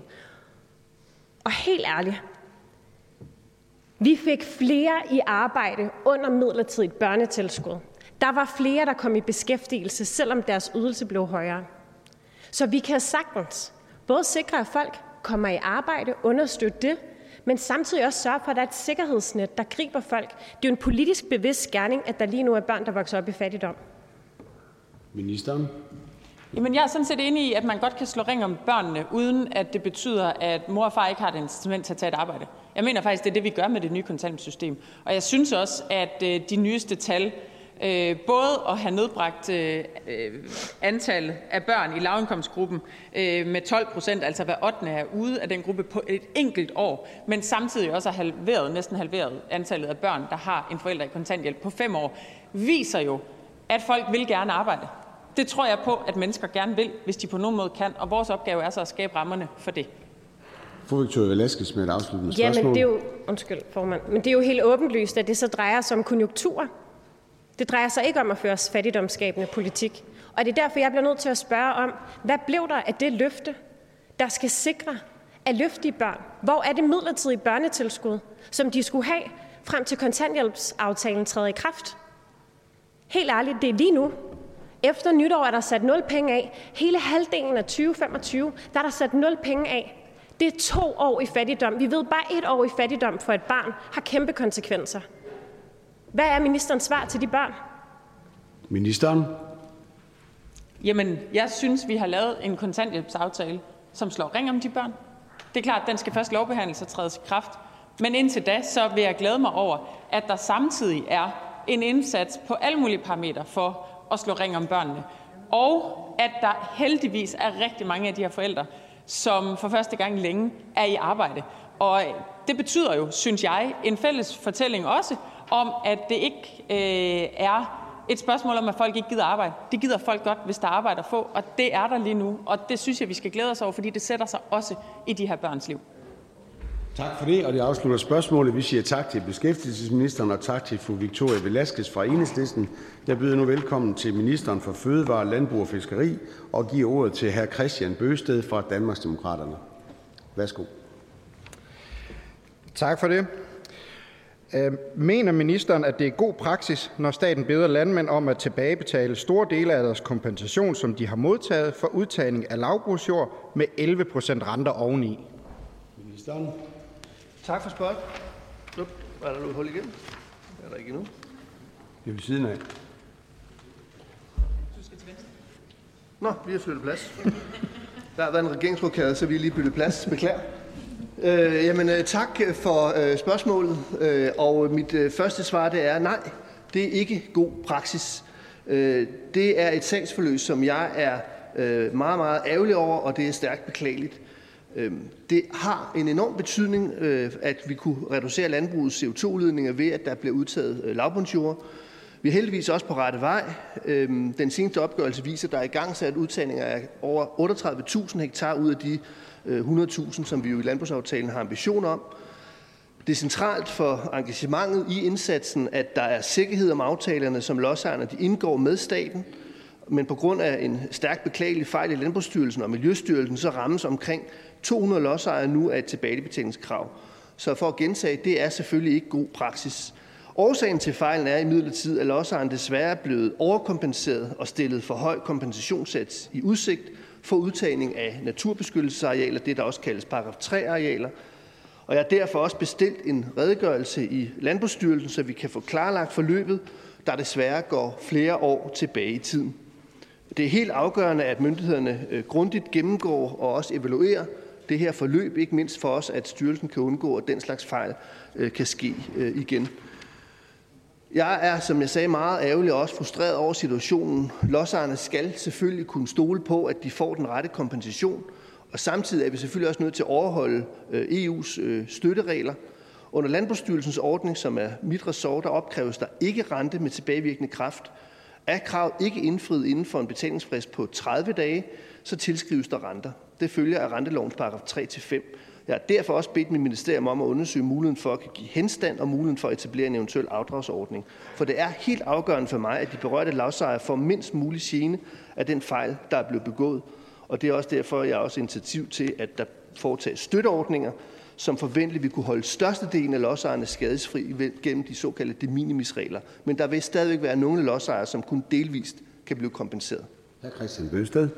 Tak for det. Jamen, jeg er faktisk rigtig glad for at høre ministeren sige, at det er en fejl det her, og det er ikke god praksis. Ministeren snakker lidt om de her muligheder for at understøtte og hjælpe de her landmænd, fordi vi må også være ærlige at sige, at det er nok de færreste landmænd, der så lige har de penge stående på kontoen til at kan betale dem tilbage inden for tredive dage. Men bare lige for at være helt sikker, vil ministeren så ikke være venlig at gentage, hvad det var for nogle konkrete tiltag, vi vil gøre her for at støtte og hjælpe de landmænd, der lige nu står økonomisk usikkert med den situation her? Ministeren? Det er sådan, at som jeg har fået det oplyst, så er der i alt to hundrede og tretten lodsejere, som er påvirket af det her. Af dem vil de et hundrede og niogfyrre lodsejere kunne blive fuldt ud kompenseret gennem de såkaldte de minimis støtteregler, altså hvor man kan give op til et hundrede og halvtreds tusind kroner over tre år. Der er så fireogtres lodsejere, der kun delvist kan blive kompenseret, og heraf er de fjorten på mit område, det vil sige på Landbrugsstyrelsens ordning, resten er så på Miljøministerens ressort. Og det er for at få kunne give pengene retur i form af de minimis, samtidig med at sikre, at vi får undersøgt, om man kan give en henstand og måske endda en afdragsordning, hvis der er brug for det i nogle enkelte tilfælde. Hr. Kristian Bøgsted. Tak for det. Når vi så kigger ind i, i forhold til den nye bekendtgørelse om tilskud om udtagning af lavbundsjord, der jo skal træde i kraft her fra den første januar fireogtyve, der er jo også den her revisionsklausul, så det kan jo egentlig ske igen det her, hvor Hvordan vil ministeren håndtere det, så vi ikke står op med situationen igen øh, efter nytår i den nye klausul? Ministeren? Altså, som jeg sagde, er det fuldstændig afgørende for tilliden, og det er jeg helt sikker på, at vi er enige om, at når man indgår aftaler med staten, så skal man også kunne regne med de aftaler. Og derfor har jeg også bedt Landbrugsstyrelsen i den del af ordningen, som hører under mit ressort, om at komme med en redegørelse for, hvad er det, der er sket som fejl, hvordan kunne den opstå, og hvad har man tænkt sig at gøre for, at den fejl, den ikke kan gentage sig. Og jeg byder nu velkommen til medspørger, hr. Kenneth Fredslund Petersen fra Danmarks Demokraterne. Værsgo. Ja, tak. Tak for det hidtidige svar. Ja, det glæder mig at høre ministerens fokus på øh, tillid, som jo øh, vil være en, øh, et øh, emne øh, fremadrettet. Jeg kunne godt tænke mig at høre, øh, eller hive den her diskussion op på et lidt højere plan, for er ministeren ikke enig i, at den her sag er yderligere en hemsko i den grønne omstilling? For jeg kan da godt forstå, hvis landmændene ikke har lyst til at råde sig ud i og skal søge kompensationer øh, ved udtagning af jord i den nærmeste fremtid. Ministeren? Jeg er fuldstændig enig. Der har været mange sten på vejen i forhold til at få igangsat øh, og i første omgang få sat i proces omkring øh, lavbundsprojekter. Som jeg nævnte før, er vi heldigvis på rette vej. Det seneste tal er en opjustering med omkring otte tusind hektar, så vi nu er på knap fyrre tusind eller mere præcist otteogtredive tusind fem hundrede hektar, som er i proces. Men det er klart usikkerhed omkring kompensationer, usikkerhed omkring de aftaler, man indgår, kom, kommer de til at, at stå. Det er selvfølgelig noget, der er med til at skabe en mistillid, og det er derfor, jeg gør alt, hvad der overhovedet står i min magt, for at få rådet bod på den beklagelige og stærkt irriterende fejl, der er sket, sådan at flest muligt de, komp- de lodsejere, der har været kommet i klemme her, de får en kompensation, og at vi i det hele taget støtter op omkring dem, som så kun delvis kan få en kompensation, eksempelvis gennem en, en afdragsordning eller en henstand, så, så vidt muligt, inden for de regler, der selvfølgelig gælder på området. Hr. Kenneth Fredslund Petersen. Ja, tak. Min næste spørgsmål vil gå på, hvordan så genopretter den her tillid, og jeg kan forstå, at ministeren allerede har et stort fokus på det. Men ikke desto mindre, så er der indlagt en klausul, hvor man igen risikerer tilbagebetaling i den nye bekendtgørelse om tilskud til udtagning af lavbundsjord i de nye regler fra fireogtyve, første i første fireogtyve. Kan ministeren gøre mig klogere på det, og er ministeren enig i, at landmændene igen betaler for regningen af de her fiksfakser-idéer, lidt ligesom vi ser på den kommende C O to afgift til landbruget? Ministeren? Altså, der er jo nogle lovgivningsmæssige krav i forhold til E U-systemet, at hvis der har været en overkompensation, så er vi forpligtet til at betale det tilbage igen, og også kræve det tilbage igen for den pågældende lodsejer, der har fået en overkompensation. Det er reglerne. Tilsvarende er vi også i forhold til den lovgivning, der gælder i Danmark, i forhold til renteloven. Der har vi også nogle krav til, hvad man så skal gøre i forhold til en forrentning, i så fald man ikke får betalt tilbage inden for eksempelvis i Landbrugsstyrelsens ordning tredive dage. Så, så det er jo den lovgivning, jeg bliver nødt til at operere indenfor. Selvfølgelig skal vi overholde reglerne her i Folketinget. Det mangler der bare andet. Det jeg siger, det er, at jeg vil gøre alt, hvad der står i min magt for at komme de her lodsejere så meget som overhovedet muligt i møde. Både i forhold til det minimis, men også i forhold til eventuel henstand. Og vi siger tak til Kenneth Fredslund Petersen fra Danmarks Demokraterne, og jeg giver nu ordet til hr. Kristian Bøgsted, ligeledes Danmarks Demokraterne, for et sidste spørgsmål. Tak for det. Jeg vil egentlig bare benytte muligheden her for at igen sige tak til ministeren for at stille op til spørgsmålene i dag. Og så er jeg egentlig glad for at kunne opsummere, at i hvert fald som jeg hørte, at ministeren er fuldstændig enig med os i Danmarksdemokraterne om, at den her sag, den er jo helt urimelig, fordi altså folk, landmænd, der står og frivilligt vil udtage deres lavbundsjord, skal selvfølgelig også kunne regne med den aftale, man indgår med staten. Så det vil jeg egentlig bare kvittere for at sige tak for, at ministeren trods alt er enig i det og arbejder frem med at få rettet op på det. Ministeren? Jamen tilsvarende tak for spørgsmålet, og også for øh, også her i salen at få sat fokus på en øh, rigtig, rigtig træls øh, sag, for at sige det på godt jysk. Øh, og det er en sag, som jeg gerne havde været meget foruden. Jeg har prøvet at redegøre for, øh, hvad der ligger til grund for det, hvornår det er sket, men også, at jeg får en redegørelse fra Landbrugsstyrelsen, sådan at vi alle sammen kan blive klogere på, øh, hvad der er grunden, og hvad der så også, øh, kan man sige, skal ske fremadrettet. Fordi tillid i den her sag, det er fuldstændig afgørende, og det vil jeg gøre, hvad jeg kan for at genoprette. Og det afslutter spørgsmålet. Vi siger tak til hr. Kristian Bøgsted og hr. Kenneth Fredslund Petersen, begge Danmarksdemokraterne. Det næste spørgsmål er ligeledes til ministeren for Fødevare, Landbrug og Fiskeri, og jeg giver noget til hr. Carl Valentin, Socialistisk Folkeparti. Værsgo. Tak for det. Hvorfor vil regeringen lukke det økologiske spisemærke? Ministeren?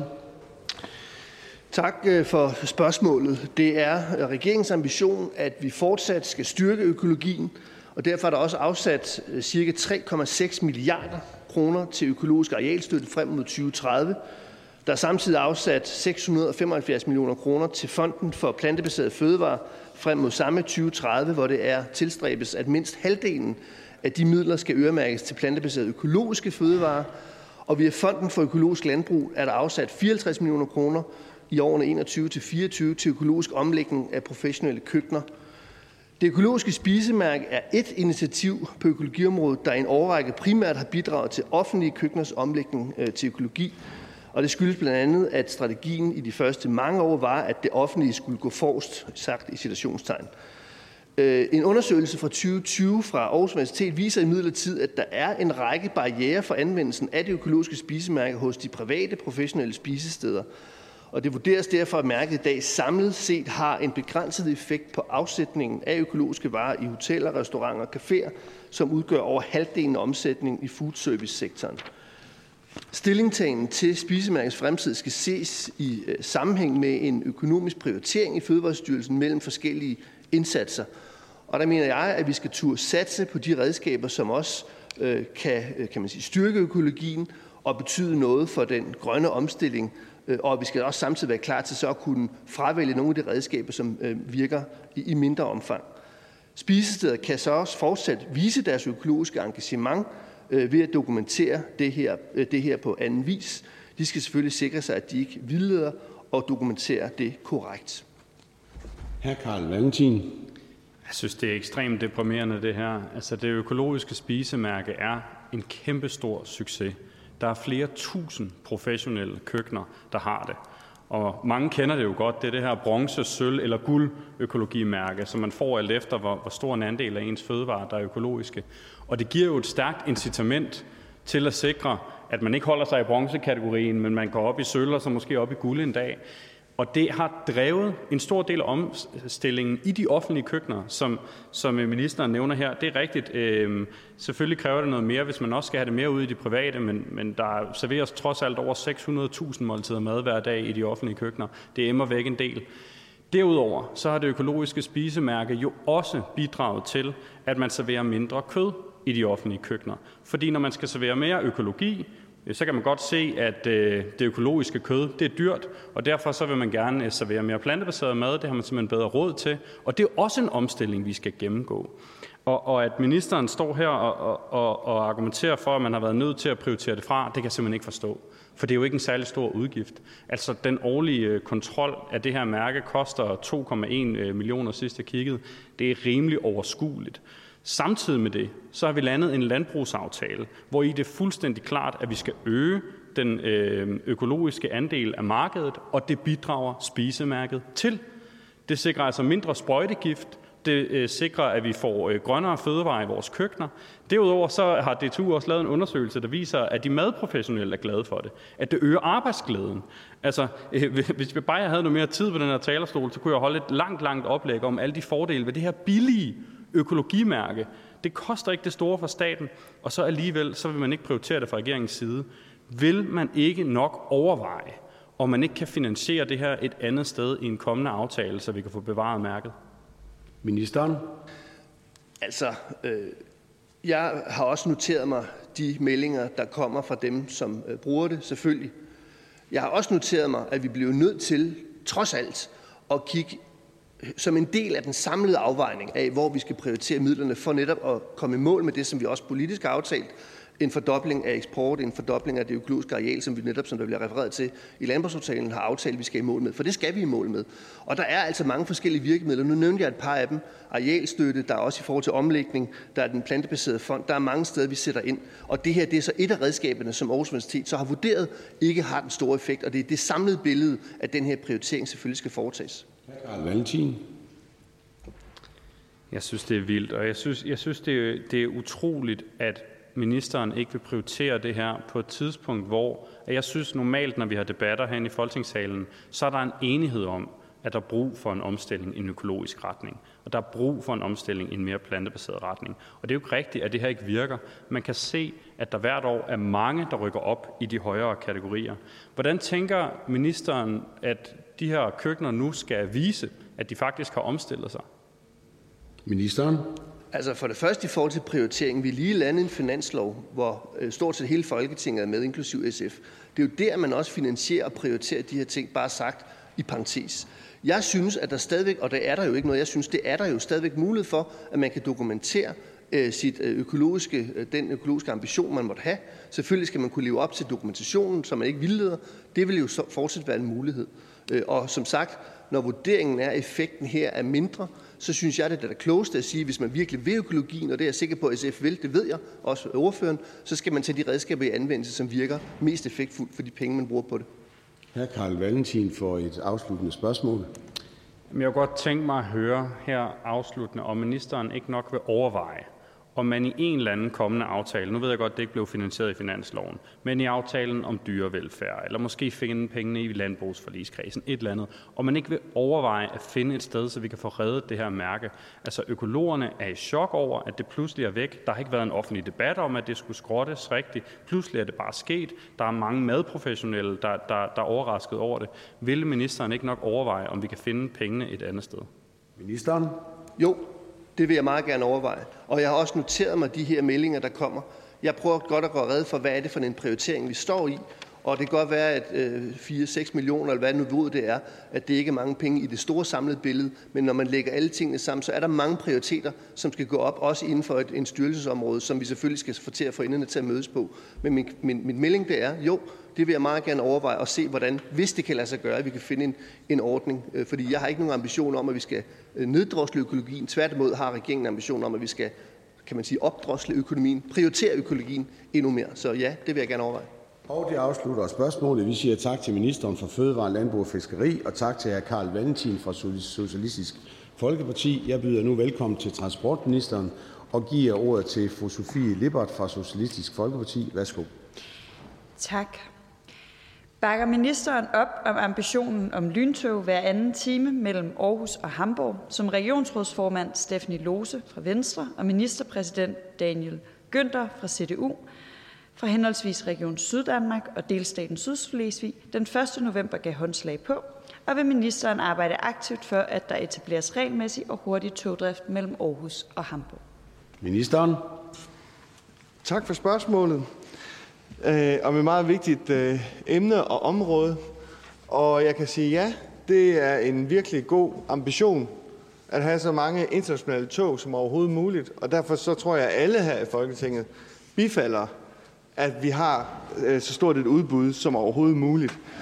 Og når du spørger til, om vi så arbejder for at øge flere afgange, lige decideret fra Aarhus til Hamburg, øh, så øh, har det måske noget at gøre med, hvor ordførerne og medspørgere er, er valgt at varetage interesse, og det synes jeg, der er helt fair, øh, for det skal man gøre.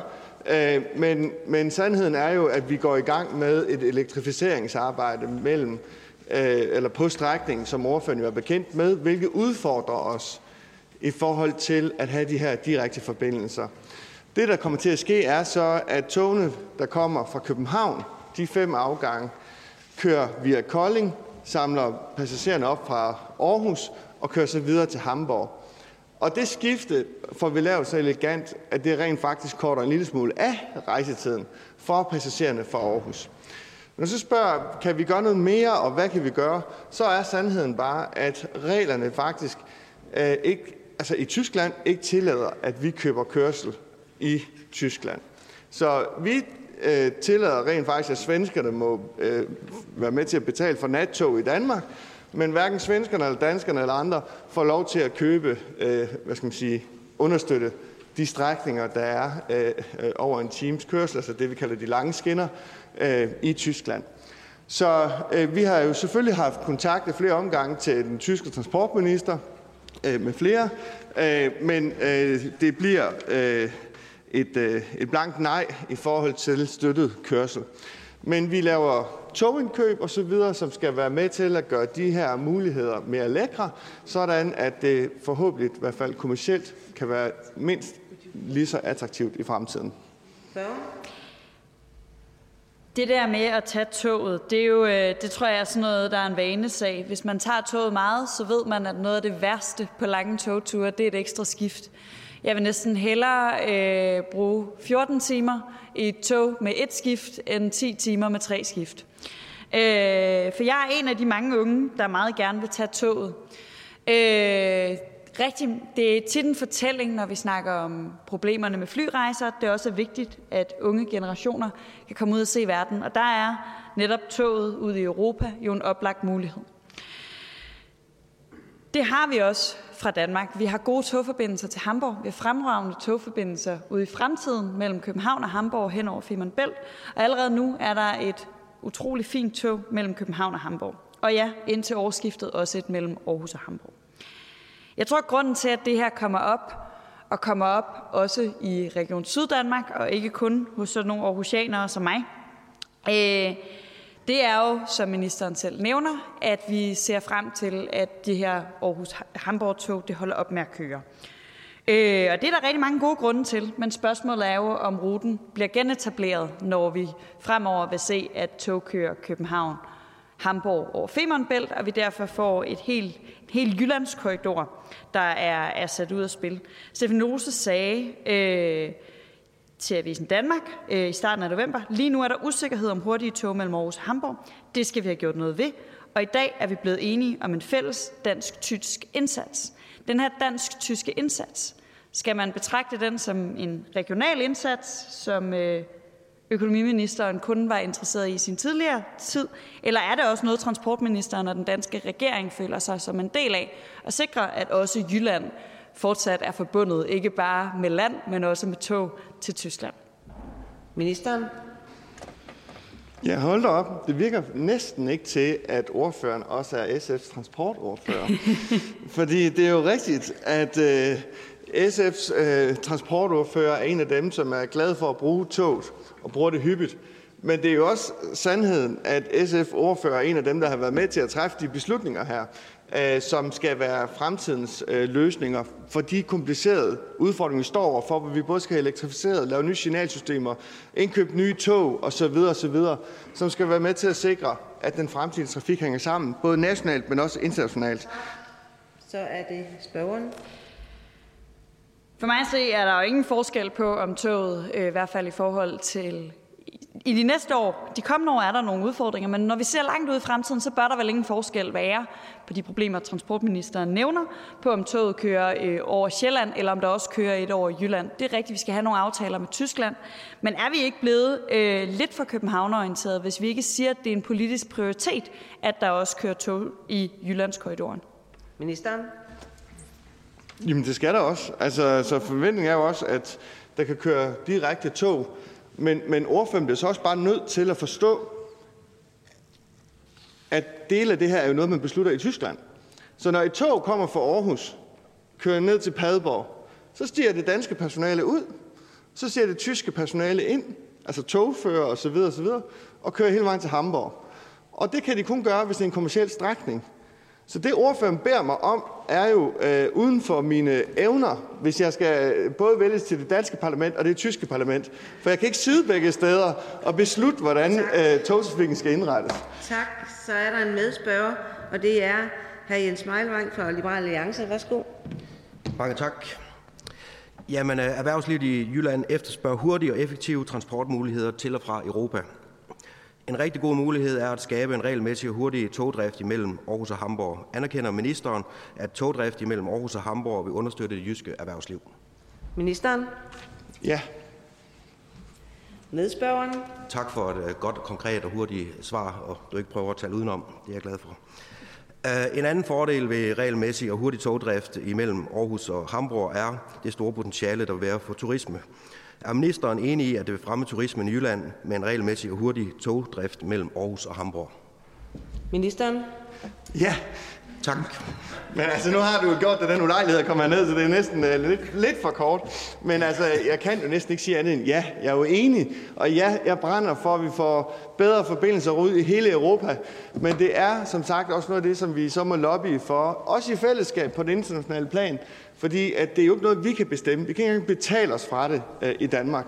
Så det er desværre ikke øh, så simpelt, som man måske øh, sådan lige umiddelbart kunne se det som. Så siger vi tak til medspørgeren og går tilbage til det afsluttende spørgeren. Værsgo. Tusind tak. Øh, jamen så bare helt til sidst. Vi ved godt, øh, både jeg og medspørgeren, at vi ikke kan løse alt det her selv. Men er det en prioritet for regeringen at arbejde for, at tog til Tyskland ikke kun går over Sjælland, men at vi også fortsat har tog på den jyske strækning mellem Aarhus og Hamburg, og vi dermed sikrer, at den grønne ferie er en mulighed, øh, også hvis man bor i Jylland. Ministeren? Ja, vi kan i hvert fald betale os for alle de tog, vi vil have til at køre til Padborg som muligt, men vi kan ikke svinge nogen til, at de skal køre over grænsen. Men det vi jo gør, er, at vi køber talkovogne ind, som skal trækkes af de her øh, Vectron-lokomotiver, som jo er et vildt lækkert produkt, som jo er købt og indrettet til det tyske perroner og så videre. Så jeg synes, vi gør, hvad vi kan for at forberede os med de indkøb, vi nu har gjort, så vi er lækre til, når vi skal forhåbentlig køre ned igennem øh, Europa. Og det er jo det, vi har af mulighed. Så siger vi tak til transportministeren, spørgeren og medspørgeren, og går videre til det næste. Det er til uddannelse- og forskningsministeren er hr. Pelle Dragsted, Enhedslisten. Værsgo øh, til oplæsning af spørgsmålet. Tak. Vil ministeren forklare rimeligheden i, at regeringen vil forringe S U'en for de studerende på erhvervsakademierne og professionshøjskolerne og universiteterne, og dermed gamble med den sociale mobilitet i uddannelsessystemet i en tid, hvor vi aldrig har været rigere som samfund, og hvor et stigende antal unge også oplever et voldsomt præstationspres og desværre en stigende mistrivsel? Ministeren? Tak for det, og tak for spørgsmålet. Regeringen har lagt åbent frem i regeringsgrundlaget, at vi ønsker et S U-system, hvor S U og uddannelseslængde på videregående uddannelser følges ad. Det er jo rigtigt. Det mener jeg, det mener regeringen, er både fornuftigt og rimeligt. Det danske S U-system, det er generøst, og det giver unge en god økonomisk støtte til at gennemføre en uddannelse og blive en del af arbejdsstyrken. Og det skal vi selvfølgelig fastholde. Og så køber jeg ikke ind på præmissen om, at unges trivsel kan reduceres til et spørgsmål om økonomi. Det handler blandt andet også om god og nærværende undervisning, stærke fællesskaber herunder, og selvfølgelig også stærke undervisningsfællesskaber. Når det så er sagt, så anerkender jeg selvfølgelig, og det gør regeringen, at der kan være sårbare studerende, for hvem det kræver noget mere, herunder også ekstra tid, at gennemføre en, en videregående uddannelse. Og det har vi også lagt sporene til, som siger en hensyntagen til i regeringsgrundlaget. Spørgeren? Tak for det. Jamen, jeg har simpelthen svært ved overhovedet at forstå årsagen. Altså, hvad, hvad er problemet? Hvorfor er det, at man vil skære på S U'en? Hvorfor er det, at man vil tage penge fra nogle af de mennesker i vores samfund, som i forvejen har de laveste indkomster? Ministeren ved jo godt, at øh, dem, som bliver ramt af det her, det er typisk folk, som har skiftet uddannelse. Vi ved også, hvem det er, det vil ramme hårdest. Jamen, det er jo dem, som ikke har penge hjemme fra forældrene, der kan hjælpe dem. Det er dem, der kommer til at gældsætte sig yderligere.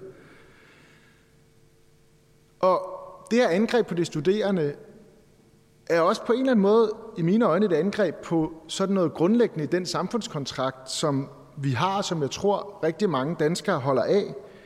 Nemlig det, at vi betaler en, en betydelig del af vores indkomst i skat i de mange år, hvor vi arbejder. Til gengæld så har vi fællesskabet i de år, hvor vi ikke er, gør, fordi vi er blevet gamle, eller fordi vi er blevet ramt af sygdom, eller når vi er under uddannelse. Vi uddanner os for os selv, men vi uddanner os jo også for at kunne bidrage til det samfund. Så hvorfor er det, at man vil reducere det fællesskab? Hvorfor er det, at man vil gøre det mere risikofyldt, om man så må sige, for de unge, for eksempel at skifte til en uddannelse, man er mere interesseret i? Og det, der gør det her så svært at forstå, det er jo, at man vil skære på dem, der har mindst, samtidig med, at regeringen planlægger store skattelettelser til mennesker, der tjener over en million, over halvanden million, over to millioner.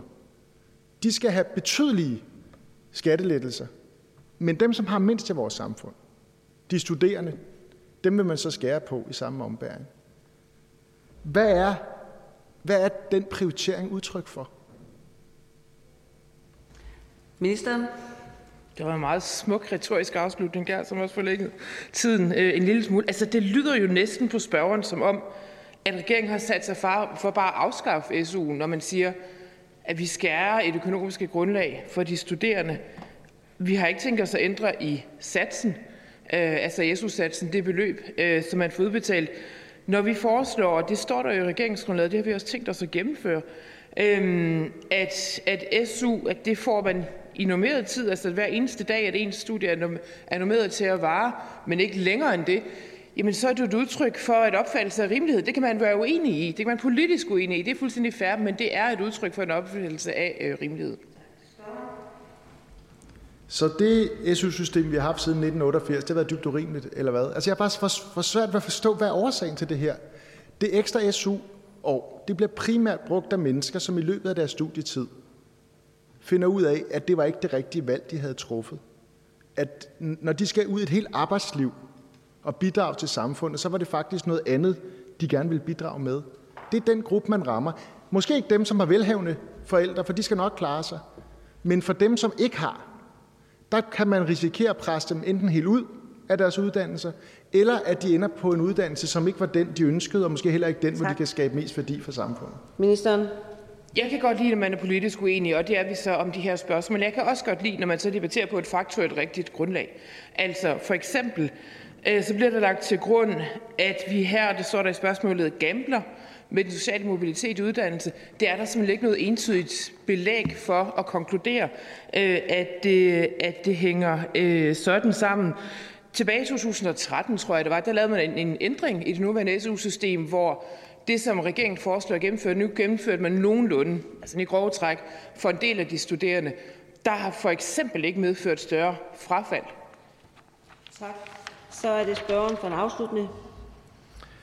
Jamen, det er jo ikke en, at sige, man gambler er jo ikke entydigt. Det er jo netop det, der er problemet, at der er mange eksperter, som frygter, at det her betyder, at der vil blive et øget frafald, og det vil ramme skævt. Men, men lad mig vende tilbage til det helt grundlæggende. Hvorfor? I en situation, hvor man har råd til at give skattelettelser til dem, der arver deres forældres virksomheder, til boliginvestorer eller ejendomsinvestorer, til folk, der tjener over en million, det har man råd til. Og i den situation vil man tage penge op af lommen på nogle af de mennesker i vores samfund, som i forvejen har de laveste indkomster, så de bliver tvunget til at forgælde sig. Så er det ministeren. Men en ting er jo politisk retorik, noget andet er, hvad der så er rigtigt og forkert. Altså, jeg synes, vi skal forholde os til fakta her. For en gruppe af de studerende på et videregående uddannelser, der har man levet med det, som regeringen nu vil indføre siden to tusind og tretten. Og nu bliver der jo selv peget på øget frafald, altså større risiko for, at man falder fra i, i løbet af uddannelsen. Det er der simpelthen ikke belæg for at sige. Altså, man kan være uenig. Det er fuldstændig fair. Lad os tage den diskussion. Indkrydsskrive, skattelettelser, omfordeling, prioriteter, alt muligt på en større skala. Fint. Men jeg synes ikke, at man skal komme med påstanden, som ikke er rigtig. Tak. Så øh, er spørgsmålet afsluttet. Jeg siger tak til spørgeren og ministeren. Og der er endnu et spørgsmål til uddannelse- og forskningsministeren af fru Katrine Romsø, Radikale Venstre. Værsgo for oplæsning af spørgsmålet. Tak for det. Ser ministeren en fordel i et bredt politisk forlig bag uddannelsesstøtten, så der er ro om de studerendes livsvilkår i fremtiden? Eller er regeringen klar til at opsige forliget for at kunne gennemføre sine besparelser alene eller sammen med S U-kritiske partier? Ministeren. Tak for spørgsmålet. Det er jo korrekt, at regeringen i regeringsgrundlaget har lagt sporene til en S U-reform.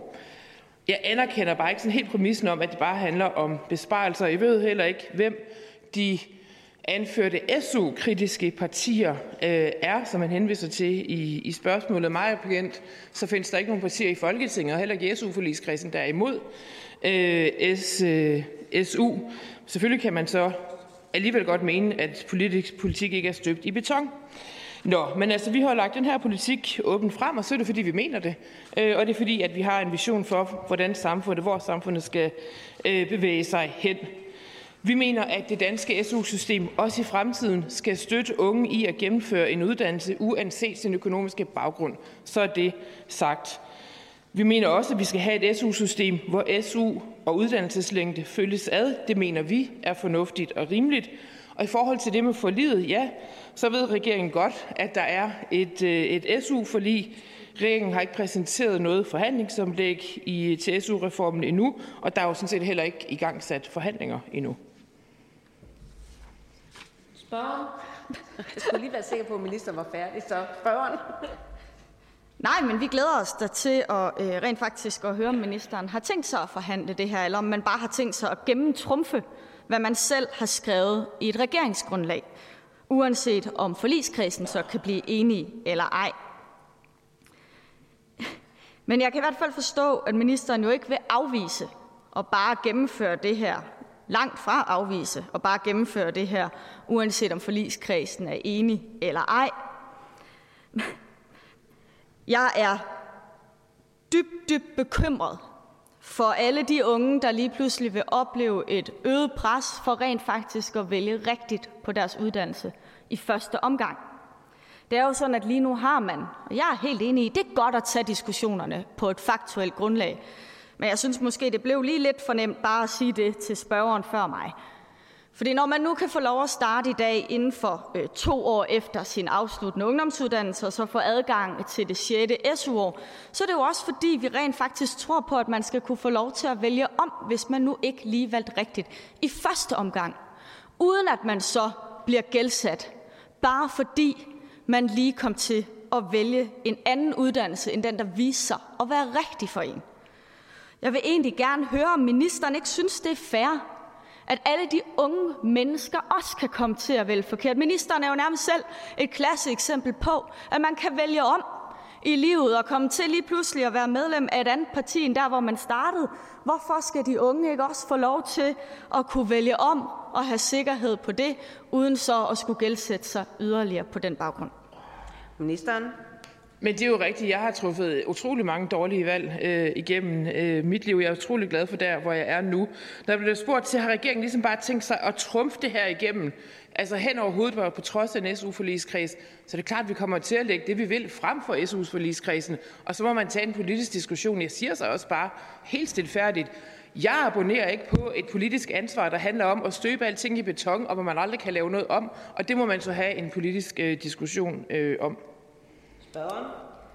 Der er jo aldrig noget, der er støbt i beton, men vi har jo heldigvis forligskredsene her på Christiansborg for rent faktisk at sikre, at ting heller ikke bare bliver ændret konstant, og at man har en sikkerhed omkring nogle af de her ting. Blandt andet, at man har nogenlunde sikkerhed omkring, hvilke rammer man har for at kunne få S U.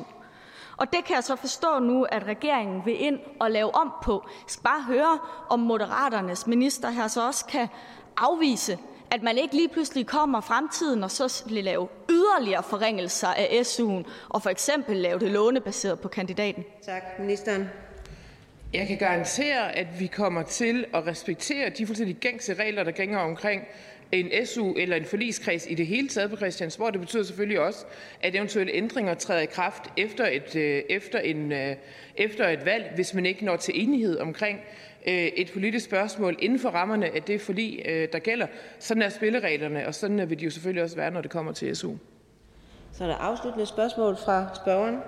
Tak. Hvis regeringen rent faktisk har tænkt sig at gennemtrumfe det, man har skrevet i regeringsgrundlaget, uanset forligskredsen eller ej, så vil jeg bare høre, om man rent faktisk også har tænkt sig at tage et ekstra hensyn til alle de unge, som kommer til at vælge om i deres uddannelse.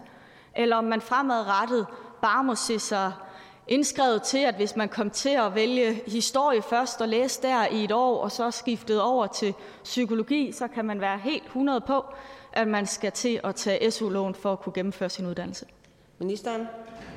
Jeg bliver simpelthen nødt til at konsult- altså adressere det her ord gennemtrumfe, som om at at det er sådan noget helt uhørt, at en regering eller et flertal gerne vil føre sin politik. Altså det håber jeg simpelthen ikke, at Radikale Venstres nye tilgang til politik. Når det så er sagt på indholdssiden, ja, og det står også i regeringsgrundlaget, vi har et blik for, at der er en gruppe, og det er jo blandt andet dem, der i dag modtager det, der hedder handicaptillæg, enlige forsørgere, som har fuldstændig legitime grunde øh, til, at det kan tage længere tid at nå igennem sin uddannelse, og det har vi også et blik for, og det vil vi også lægge frem. Tak. Spørgsmålet er afsluttet. Tak til ministeren, og tak til spørgeren. Så går vi videre til den næste minister, og først og fremmest tillykke til ministeren, som har debuten her i Folketingssalens spørgetime i dag. Og øh, Det er så til ministeren for landdistrikter af fru Pernille Vermund. Værsgo for oplæsning af spørgsmålet. Tak for det. Finder ministeren, at placeringen af otte testvindmøller med en højde på op til fire hundrede og halvtreds meter i Balling-Enge ved Vadehavet er forenligt med Vadehavet som UNESCO verdensarv, beskyttet naturområde og forageringsstop for millioner af trækfugle? Og kan ministeren svare på, hvilket natursyn regeringen lægger til grund, siden Vadehavet stadigvæk indgår i planlægningen af et tredje testcenter for vindmøller? Ministeren? Tak for, tak for spørgsmålet. Og måske skulle vi starte med, hvorfor det er, vi står her. for det glemmer man tit i den her diskussion. Og vi står her jo, fordi et bredt flertal i Folketinget har vedtaget nogle ambitiøse klimamål om at sikre, at Danmark går forrest i forhold til den grønne omstilling. Og for at det kan nås, så kræver det meget mere vedvarende energi, og det kræver også meget mere vedvarende vindenergi. Og det med vindenergi har en særlig dansk vinkel, for det er noget, vi er ekstremt stærke på her til, til lands. Vi har en stor vindmølleindustri, som skaber i tusindvis af arbejdspladser i hele Danmark. Faktisk særligt der, hvor der er lidt længere mellem husene, end der er her midt i København. Spørger man vindmølleindustrien selv, så vurderer den, at den skaffer omkring tredive tusind fuldtidsarbejdspladser, firs procent af dem uden for øh, hovedstaden, og derudover så tres tusind fuldtidsansatte i følgeerhverv. Så det er jo også en chat. Og ønsker man at beholde den slags arbejdspladser, ønsker man at skabe flere af dem, så skal der være gode rammevilkår for vores vindmøllevirksomheder, så vi sikrer, at arbejdspladserne bliver i Danmark. Det betyder blandt andet også, at man kan teste sine produkter i Danmark. Og derfor så har regeringen den ambition at se, om man ikke kan udpege et nyt område til et øh, testcenter for høje øh, vindmøller. På den baggrund er der blevet langt igangsat en screening, som har kigget på hele Danmark og ser, hvor er der nogle områder, hvor det her potentielt øh, kunne stå henne. Og et af de områder, det er ved Vadehavet, ikke i Vadehavet, men ved Vadehavet og uden for UNESCO's verdensarvsliste. Og der er altid, og det er der på alle de placeringer, der er i spil, nogle hensyn, der skal tages hensyn til. Det kan være forsvarsinteresser, det kan være naturinteresser. Og regeringen og aftalekredsen, som jo er meget bred bag det her område, kommer til at kigge på de screeninger, der er foretaget, og så beslutte, om der skal laves yderligere screeninger, og besluttes, hvor der så vil skulle lave en yderligere vurdering af øh, miljø- og habitatskonsekvensvurderinger. Øh, og det er netop der, hvor man går i dybden og ser, hvad vil det have betydning for natur, hvad vil det have betydning for kultur, hvad vil det have betydning for historie, og jeg kan bare sige, at vi er meget, meget opmærksomme på naturhensyn, tak. Også i forbindelse med den placering, som spørgeren spørger ind til. Tak, så er det spørgeren. At sætte fire hundrede og halvtreds meter høje kæmpe vindmøller op ved Vadehavet, det er ikke grøn omstilling. Det er det modsatte. Det er at ødelægge naturværdierne med beton, med støj, med stål og med væsentligt mere trafik. Regeringen påstår, at den er optaget af, hvad den kalder den grønne omstilling. Altså at vi skal væk fra fortidens synder, hvor naturen led under menneskelig aktivitet i form af forurening og nedbrydning af naturen. Det er virkelig sympatisk, og i Nye Borgerlige er vi helt enige. Vi kalder det generationskontrakten. Vi skal passe langt bedre på vores natur, langt bedre på vores miljø. Personligt har jeg jo været enormt optaget af havmiljøet, blandt andet i Øresund, hvor jeg er glad for, at vi har fået stoppet for råstofindvindingen, som i alt for mange år har ødelagt havbunden i Øresund. Nu er vi på rette vej der. Jeg er så mindre glad for, at man i Øresundskommunerne og langs kysterne stadig udleder store mængder urenset spildevand, uden at det får konsekvenser for andre end naturen og de borgere, der skal bade ved strandene. Og det er jo et problem, som vi må tage et andet sted. Men det ligger mig virkelig på sinde, at vi passer på naturen, og at vi også forvalter naturen og miljøet med respekt, så kommende generationer har natur- og landskabsværdier, som er mindst lige så fine som det, vi er givet i arv. Og jeg kan jo også forstå på ministeren, at naturen og miljøet også er vigtigt for regeringen, og øh, formentlig også for Venstre. Øh, så hvis, hvis, hvis ministeren er enig i det, så øh, bliver jeg nødt til at spørge, hvordan kan vi så sikre, at, øh, at de her kæmpe vindmøller ikke kommer op? Altså, skal vi have Skal vi virkelig have en halv kilometer høje kæmpe vindmøller ved Vadehavet? Fordi vindmøllelobbyen er alt for langt inde i regeringskontorerne. Er det reelt vindmølleindustrien, som ministeren også henviser til, og lobbyisterne i D T U, tak. Der dikterer det her? Tak. Ministeren? Nej, det er det på ingen måde. Det er regeringen og aftalekredsen, der er blevet enige om at undersøge mulighederne for at lave et tredje testcenter, fordi vi ønsker at have gode forhold for udvikling og produktion af vindmøller i Danmark, så vi et kan komme i mål med den grønne omstilling, og så vi to kan sikre, at der er i tusindvis og er der tusindvis af arbejdspladser i Danmark, særligt i landdistrikterne, hvor produktion af dele til vindmøller altså fylder en, en, en ret stor andel af det samlede antal arbejdspladser. Det vil vi gerne bevare, fordi der er en benhård global konkurrence på det her område. Vi har ikke truffet nogen beslutninger, jeg svarer næste gang. Ja, man skal jo nok øh, være ret glad for beton og stål, hvis man skal synes, at øh, det at sætte fire hundrede og halvtreds meter høje kæmpe vindmøller, altså en halv kilometer høje kæmpe vindmøller op i et naturområde, som i øvrigt er et kæmpe fuglereservat. Hvis man synes, at, at det er øh, grøn omstilling, så skal man være meget glad for beton og stål. Og det, øh, jeg tror ikke, at det er der, øh, ministeren er. Så jeg bliver nødt til at spørge, vil ministeren, som nu er nytiltrådt, undersøge vindindustrien, så lobbyisterne fra D T U's rolle i den her sag, og vende tilbage med et svar? Ministeren? Det vi kommer til at gøre, det er at kigge på de screeningsresultater, der er kommet ind. Så mødes aftalekredsen, som øvrigt er bred her i Folketinget, for at se på, hvad næste skridt i processen den skal være. Og der skal jo ske en afvejning her. Det ene er afvejnet af hensynet til, hvorfor det er en god idé at lave et testcenter, som jeg lige sagde. Og så er det det andet hensyn, som jo hedder de andre interesser, der kan være. Det kan være forsvarsinteresser, det kan være naturinteresser. Og jeg garanterer spørgeren, at der naturligvis også vil blive vurderet i forhold til de natur- og øvrigt også de kulturhistoriske øh, interesser, som er det område, spørgeren øh, påtaler. Fordi naturligvis er det en afvejning, der skal øh, foretages, og der vil også blive kigget på de naturmæssige hensyn. Spørgeren for den afslutning. Når jeg spørger, som jeg gør, så er det jo fordi, der er virkelig mange penge på spil her. Der er virkelig mange penge på spil, og det er klart, at når der er mange penge på spil for en industri, for nogle virksomheder, jamen så betyder det jo også, at der er nogle interesser, som man gerne vil fremme. Vil ministeren gøre noget for at skabe gennemsigtighed i forhold til, hvordan sådan et område bliver udpeget? For jeg tænker, det er vel trods alt et politisk ansvar, at vi sikrer den gennemsigtighed. Det er jo både D T U og industrien, der nu har udpeget blandt andet Vadehavet, eller Balling-Enge ved Vadehavet, som et af områderne. Tak. Så er det ministeren. Jamen, der er jo ingen tvivl om, at der skal være visse øh, tekniske forudsætninger, der skal være opfyldt for, at der kan være et sådan testcenter. Det handler jo om, øh, hvordan vindforholdene er. Blæser det tilpas? Blæser det ikke for meget? Blæser det ikke for lidt?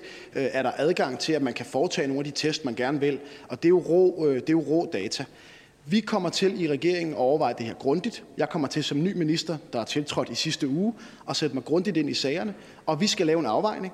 Og den afvejning vil også indeholde naturhensyn, som er meget vigtige for regeringen, og som også er meget vigtige for mig. Tak. Så er spørgsmålet afsluttet. Tak til ministeren og spørgeren, og vi går videre så til ministeren, som også er kirkeminister, og det er fru Katrine Daugaard, Liberal Alliance. Værsgo til oplæsning af spørgsmålet. Tak for det. Mener ministeren, at regeringen troværdigt kan sige at stå på religionkritikkens side, når den for nuværende er i gang med at kriminalisere dele af religionskritikken i Danmark? Ministeren? Ja til, at vi i den grad kan stå på øh, den side, der handler om, at der skal være en vid og en bred grad af ytringsfrihed for at kritisere øh, religion. Men nej til det spørgsmål om, at vi er ved at kriminalisere øh, religionskritik, fordi det mener jeg faktisk er en fuldstændig forkert udlægning. Børn? Men ministeren mener altså ikke, at utilbørlig behandling af religiøse genstande herunder afbrænding eller andet af Koranen af religionskritik så. Men det er ministeren så uenig med, med en lang række eksperter og organisationer. Koranloven er en indskrænkning af religionskritikken. Det mener Justitia, Amnesty, syvoghalvfjerds internationale intellektuelle, Dansk Kulturliv, Firoozeh Bazrafkan, chefredaktør på Charlie Hebdo, og herudover også en lang række præster og biskopper, debatredaktører og mange andre, der mener, at der er tale om en indskrænkning af religionskritikken. Mener ministeren at have en bedre forståelse for, hvad religionskritik er, end de her? Ministeren? Det mener jeg ikke. Jeg er mig selv og mine intellektuelle begrænsninger helt utrolig bevidst. Men jeg vil gerne sige, at der er en kæmpe stor forskel på at have et samfund, hvor man kan kritisere religion, også islam, hvor man kan sige, hvad man vil, hvor man kan tænke, hvad man vil, hvor man kan tegne, hvad man vil, hvor man kan skrive sange om det, man vil, og så et samfund, hvor man kan gå rundt og brænde bøger af, øh, som Rasmus Paludan eksempelvis har gjort øh, i fuldstændig vildskab på alle torve i alle danske øh, byer. Der er en ret stor forskel på de to ting, og det tror jeg egentlig også godt, de fleste danskere kan se, og er enige med mig i. Jeg er ked af, at Liberal Alliance ikke er der, men det kan jo være, at lidt debat kan få Liberal Alliance derhen. Tak, spørgeren. Jeg synes, det er lidt sjovt, at ministeren i sine udtalelser lægger særligt vægt på retten til at kritisere islam. For den indskrænkelse, som regeringen er ved at vedtage, er jo ikke en bibellov eller en toralov. Det er en koranlov. Der er ikke nogen voldelige kristne jøder eller hinduer, som nødvendiggør, at man indskrænker religionskritik. Det hele det handler altså om islam, hvor voldelige tilhængere udgør en sikkerhedsrisiko. Og hvis regeringen skulle have droppet al juristeri, så havde man jo alene forbudt utilbørlig behandling af Koranen. Kan ministeren ikke se, at det her tak. det ser mærkeligt ud i forhold til at forsvare øh, retten til at tak. kritisere islam, når tak. det nu netop er den her, som regeringen er i gang med at indskrænke? Ministeren? Nej, det kan jeg øh, på ingen måde se, og jeg bliver måske nødt til at oplyse til spørgeren og til alle de mange tusind mennesker, der sidder og ser øh, med, at der fra den enogtyvende juli to tusind treogtyve og til den enogtyvende november to tusind treogtyve har været anmeldt fem hundrede og seksogtyve demonstrationer med bog- eller flagafbrændinger i Danmark. Og der skal være fri ret til at kritisere religion, uanset om det er kristendommen, jødedommen eller islam. Men det er simpelthen ikke det samme, som at Rasmus Paludan og hans kompaner kan rende rundt og brænde bøger af i vildskab. Jeg tror, at de fleste mennesker, der sidder og ser med lige nu, godt kan se forskel på et samfund med religionskritik, og så et samfund, hvor man bare kan brænde bøger af i vildskab på gader og stræder. Tak. Spørgeren for en afsluttende spørgsmål. Men nu har Rasmus Paludan jo ikke brændt bøger af siden februar. Og der er masser af ting her i tilværelsen, som kan være farlige at gøre.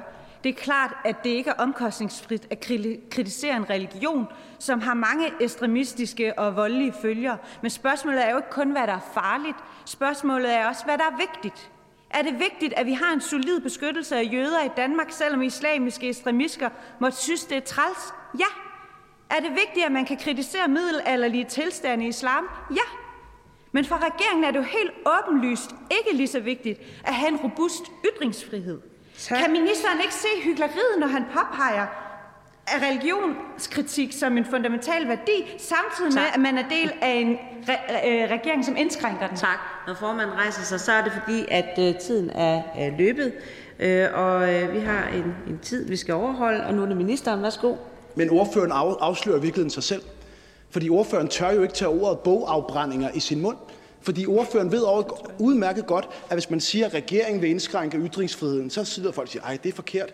Men det, der er forslaget, det er at stoppe Rasmus Paludan og hans kompaner i at rende rundt og brænde bøger af i vildskab på alle byens torv. Over fem hundrede gange er der afmeldt demonstrationer, hvor man afbrænder flag eller bøger. Det er ikke det samme som religionskritik. Man skal kunne have lov at sige og tegne og tænke, hvad man vil om alle religioner. Men det er ikke det samme som at brænde bøger af. Og det tror jeg faktisk også godt, Liberal Alliance ved. Tak. Så er spørgsmålet afsluttet. Tak til ministeren, og tak til spørgeren. Så går vi til det sidste spørgsmål her til ministeren for ligestilling. Også til lykke til ministeren, som også er debutant her i dag i Folketingssalen. Velkommen til. Det er stillet af Solbjerg, fru Solbjerg Jacobsen fra Liberal Alliance. Værsgo for oplæsningen. Tak, og tillykke til ministeren. Mener ministeren, at man i Danmark i forbindelse med jobsøgning bør have ret til at blive mødt som menneske med de kvalifikationer og egenskaber, man nu har, i stedet for at blive bedømt på sit køn, sin hudfarve eller andre ydre, ydre karakteristika? Ministeren. Tak for spørgsmålet, og tak for modtagelsen. Øhm, jeg vil gerne, hvis nogen skulle være i tvivl, slå fast, at jeg mener, at man ved jobsøgning og i øvrigt skal mødes som menneske med de kvalifikationer og egenskaber, man nu har, og dermed ikke på baggrund af ydre karakteristika. I øvrigt så har vi vores lovgivning, der forbyder forskelsbehandling på arbejdsmarkedet, blandt andet på grund af køn, etnicitet, alder og seksuel orientering. Vi har brug for bredde i repræsentationen i dansk erhvervsliv, for det har betydning for de løsninger, der bliver skabt, og for vores samfund mere bredt. Og derfor mener jeg, at dansk erhvervsliv skal åbne sig, også for de mindre velkendte. Vi har brug for, at flere kommer ind i fællesskabet og netop ikke bliver udelukket på grund af køn, alder eller etnicitet. Spørgeren. Tak for svar. Her på Borgen, så tror jeg heldigvis også, der er meget klar enighed om, uanset hvilke partier du spørger, at mænd og kvinder er lige så meget værd og skal behandles sådan. På borgerlig fløj har vi også en bred enighed om ligestillingspolitikken, selvom den adskiller sig meget fra venstrefløjen. Og det er netop, at der skal også være plads til gennemsnitlig forskel på mænd og kvinder. Det er der. Det skal der også have lov til at være. Der er nogle politiske emner, vi ikke er enige i med Venstre. øh, for eksempel. Og det er øremærket barsel. Det er, tror jeg, Venstre er de eneste, der har løsrevet sig fra borgerlig familie og valgt at være for det, hvor vi mener, at det er op til den enkelte familie. Der, hvor Venstre alligevel har stået sammen med hele borgerlig fløj, det er i spørgsmålet om kønskvoter, øh, især i bestyrelser og ude i erhvervslivet helt generelt. Vi er meget store modstandere af, at vi skal lave en ordning, hvor man skal bedømmes på baggrund af sit køn. Det hører fortiden til, og det er jo det, vi er kommet væk fra. Derfor bekymrer det også os i den borgerlige familie, at øh, den nye minister for Venstre har talt meget varmt om kønskvoter. Jeg citerer fra podcast sidste uge. Nej, sidste år, det er nødvendigt med kønskvoter i Danmark, har ministeren udtalt. Derfor vil jeg gerne høre, er det stadig ministerens overbevisning, at kønskvoter er den rigtige vej at gå, når Venstre på deres hjemmeside har stående, at det er den forkerte vej at gå? Ministeren?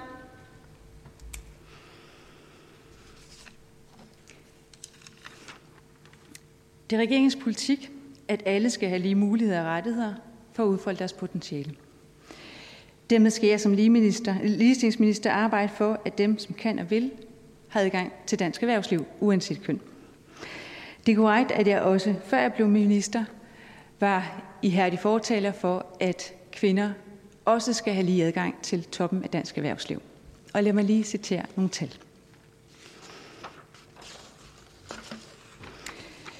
Andelen af kvindelige bestyrelsesmedlemmer i alle danske virksomheder har ligget stabil på ca. nitten procent siden to tusind og fjorten. I Danmark er andelen af kvinder øh, øh, blandt alle ledere otteogtyve procent, mens den i Finland er syvogtredive procent, i Norge fireogtredive procent, i Sverige er den toogfyrre procent, og i Island er den niogtredive procent. Alle således bedre repræsenteret, eller større repræsentation af kvinder i ledelsen, end vi har i Danmark. I min egenskab... Spørgeren. Statistikker fortæller, hvad er fordelingen på baggrund af køn. Den tager ikke højde for forskel imellem kønnene. Det er fuldstændig rigtigt, at kvinder skal have lige adgang som mænd. Formoder ministeren, at der er tale om diskrimination, og det er derfor, at vi ikke har så mange kvinder i bestyrelsen i Danmark? Ministeren? Forholdet er det, at statistisk set, så er der ikke lige adgang til for kvinder og mænd til toppen af dansk erhvervsliv. Og min egenskab er ligestillingsminister, og i overensstemmelse med regeringspolitik, så vil jeg fortsat arbejde for at sikre, at kvinder får lige adgang til toppen af dansk erhvervsliv. Spørgen for det sidste spørgsmål. Jamen, det lyder til, at man vil bekæmpe formodet diskrimination med bevidst diskrimination, når man vil arbejde for særvilkår for et køn. Ministeren fortæller, at ministeren ikke arbejder for kønskvoter, fordi det ikke er regeringspolitik. Men skal vi i dagens Danmark være bekymrede for, at vi har fået en ligestillingsminister, der vil arbejde for særvilkår for et køn i det danske erhvervsliv? Ministeren? Jeg vil i min egenskab af ligestillingsminister vedholdende arbejde for, at kvinder og mænd har lige adgang til repræsentation i toppen af dansk erhvervsliv. Tak til ministeren, og tak til spørgeren. Spørgsmålet er afsluttet, og hermed er spørgetiden afsluttet. Der er ikke mere at foretage i dette møde. Folketingets næste møde afholdes i morgen torsdag den tredivte november to tusind og treogtyve klokken ti. Jeg henviser til den dagsorden, der vil fremgå på Folketingets hjemmeside. Mødet er hævet.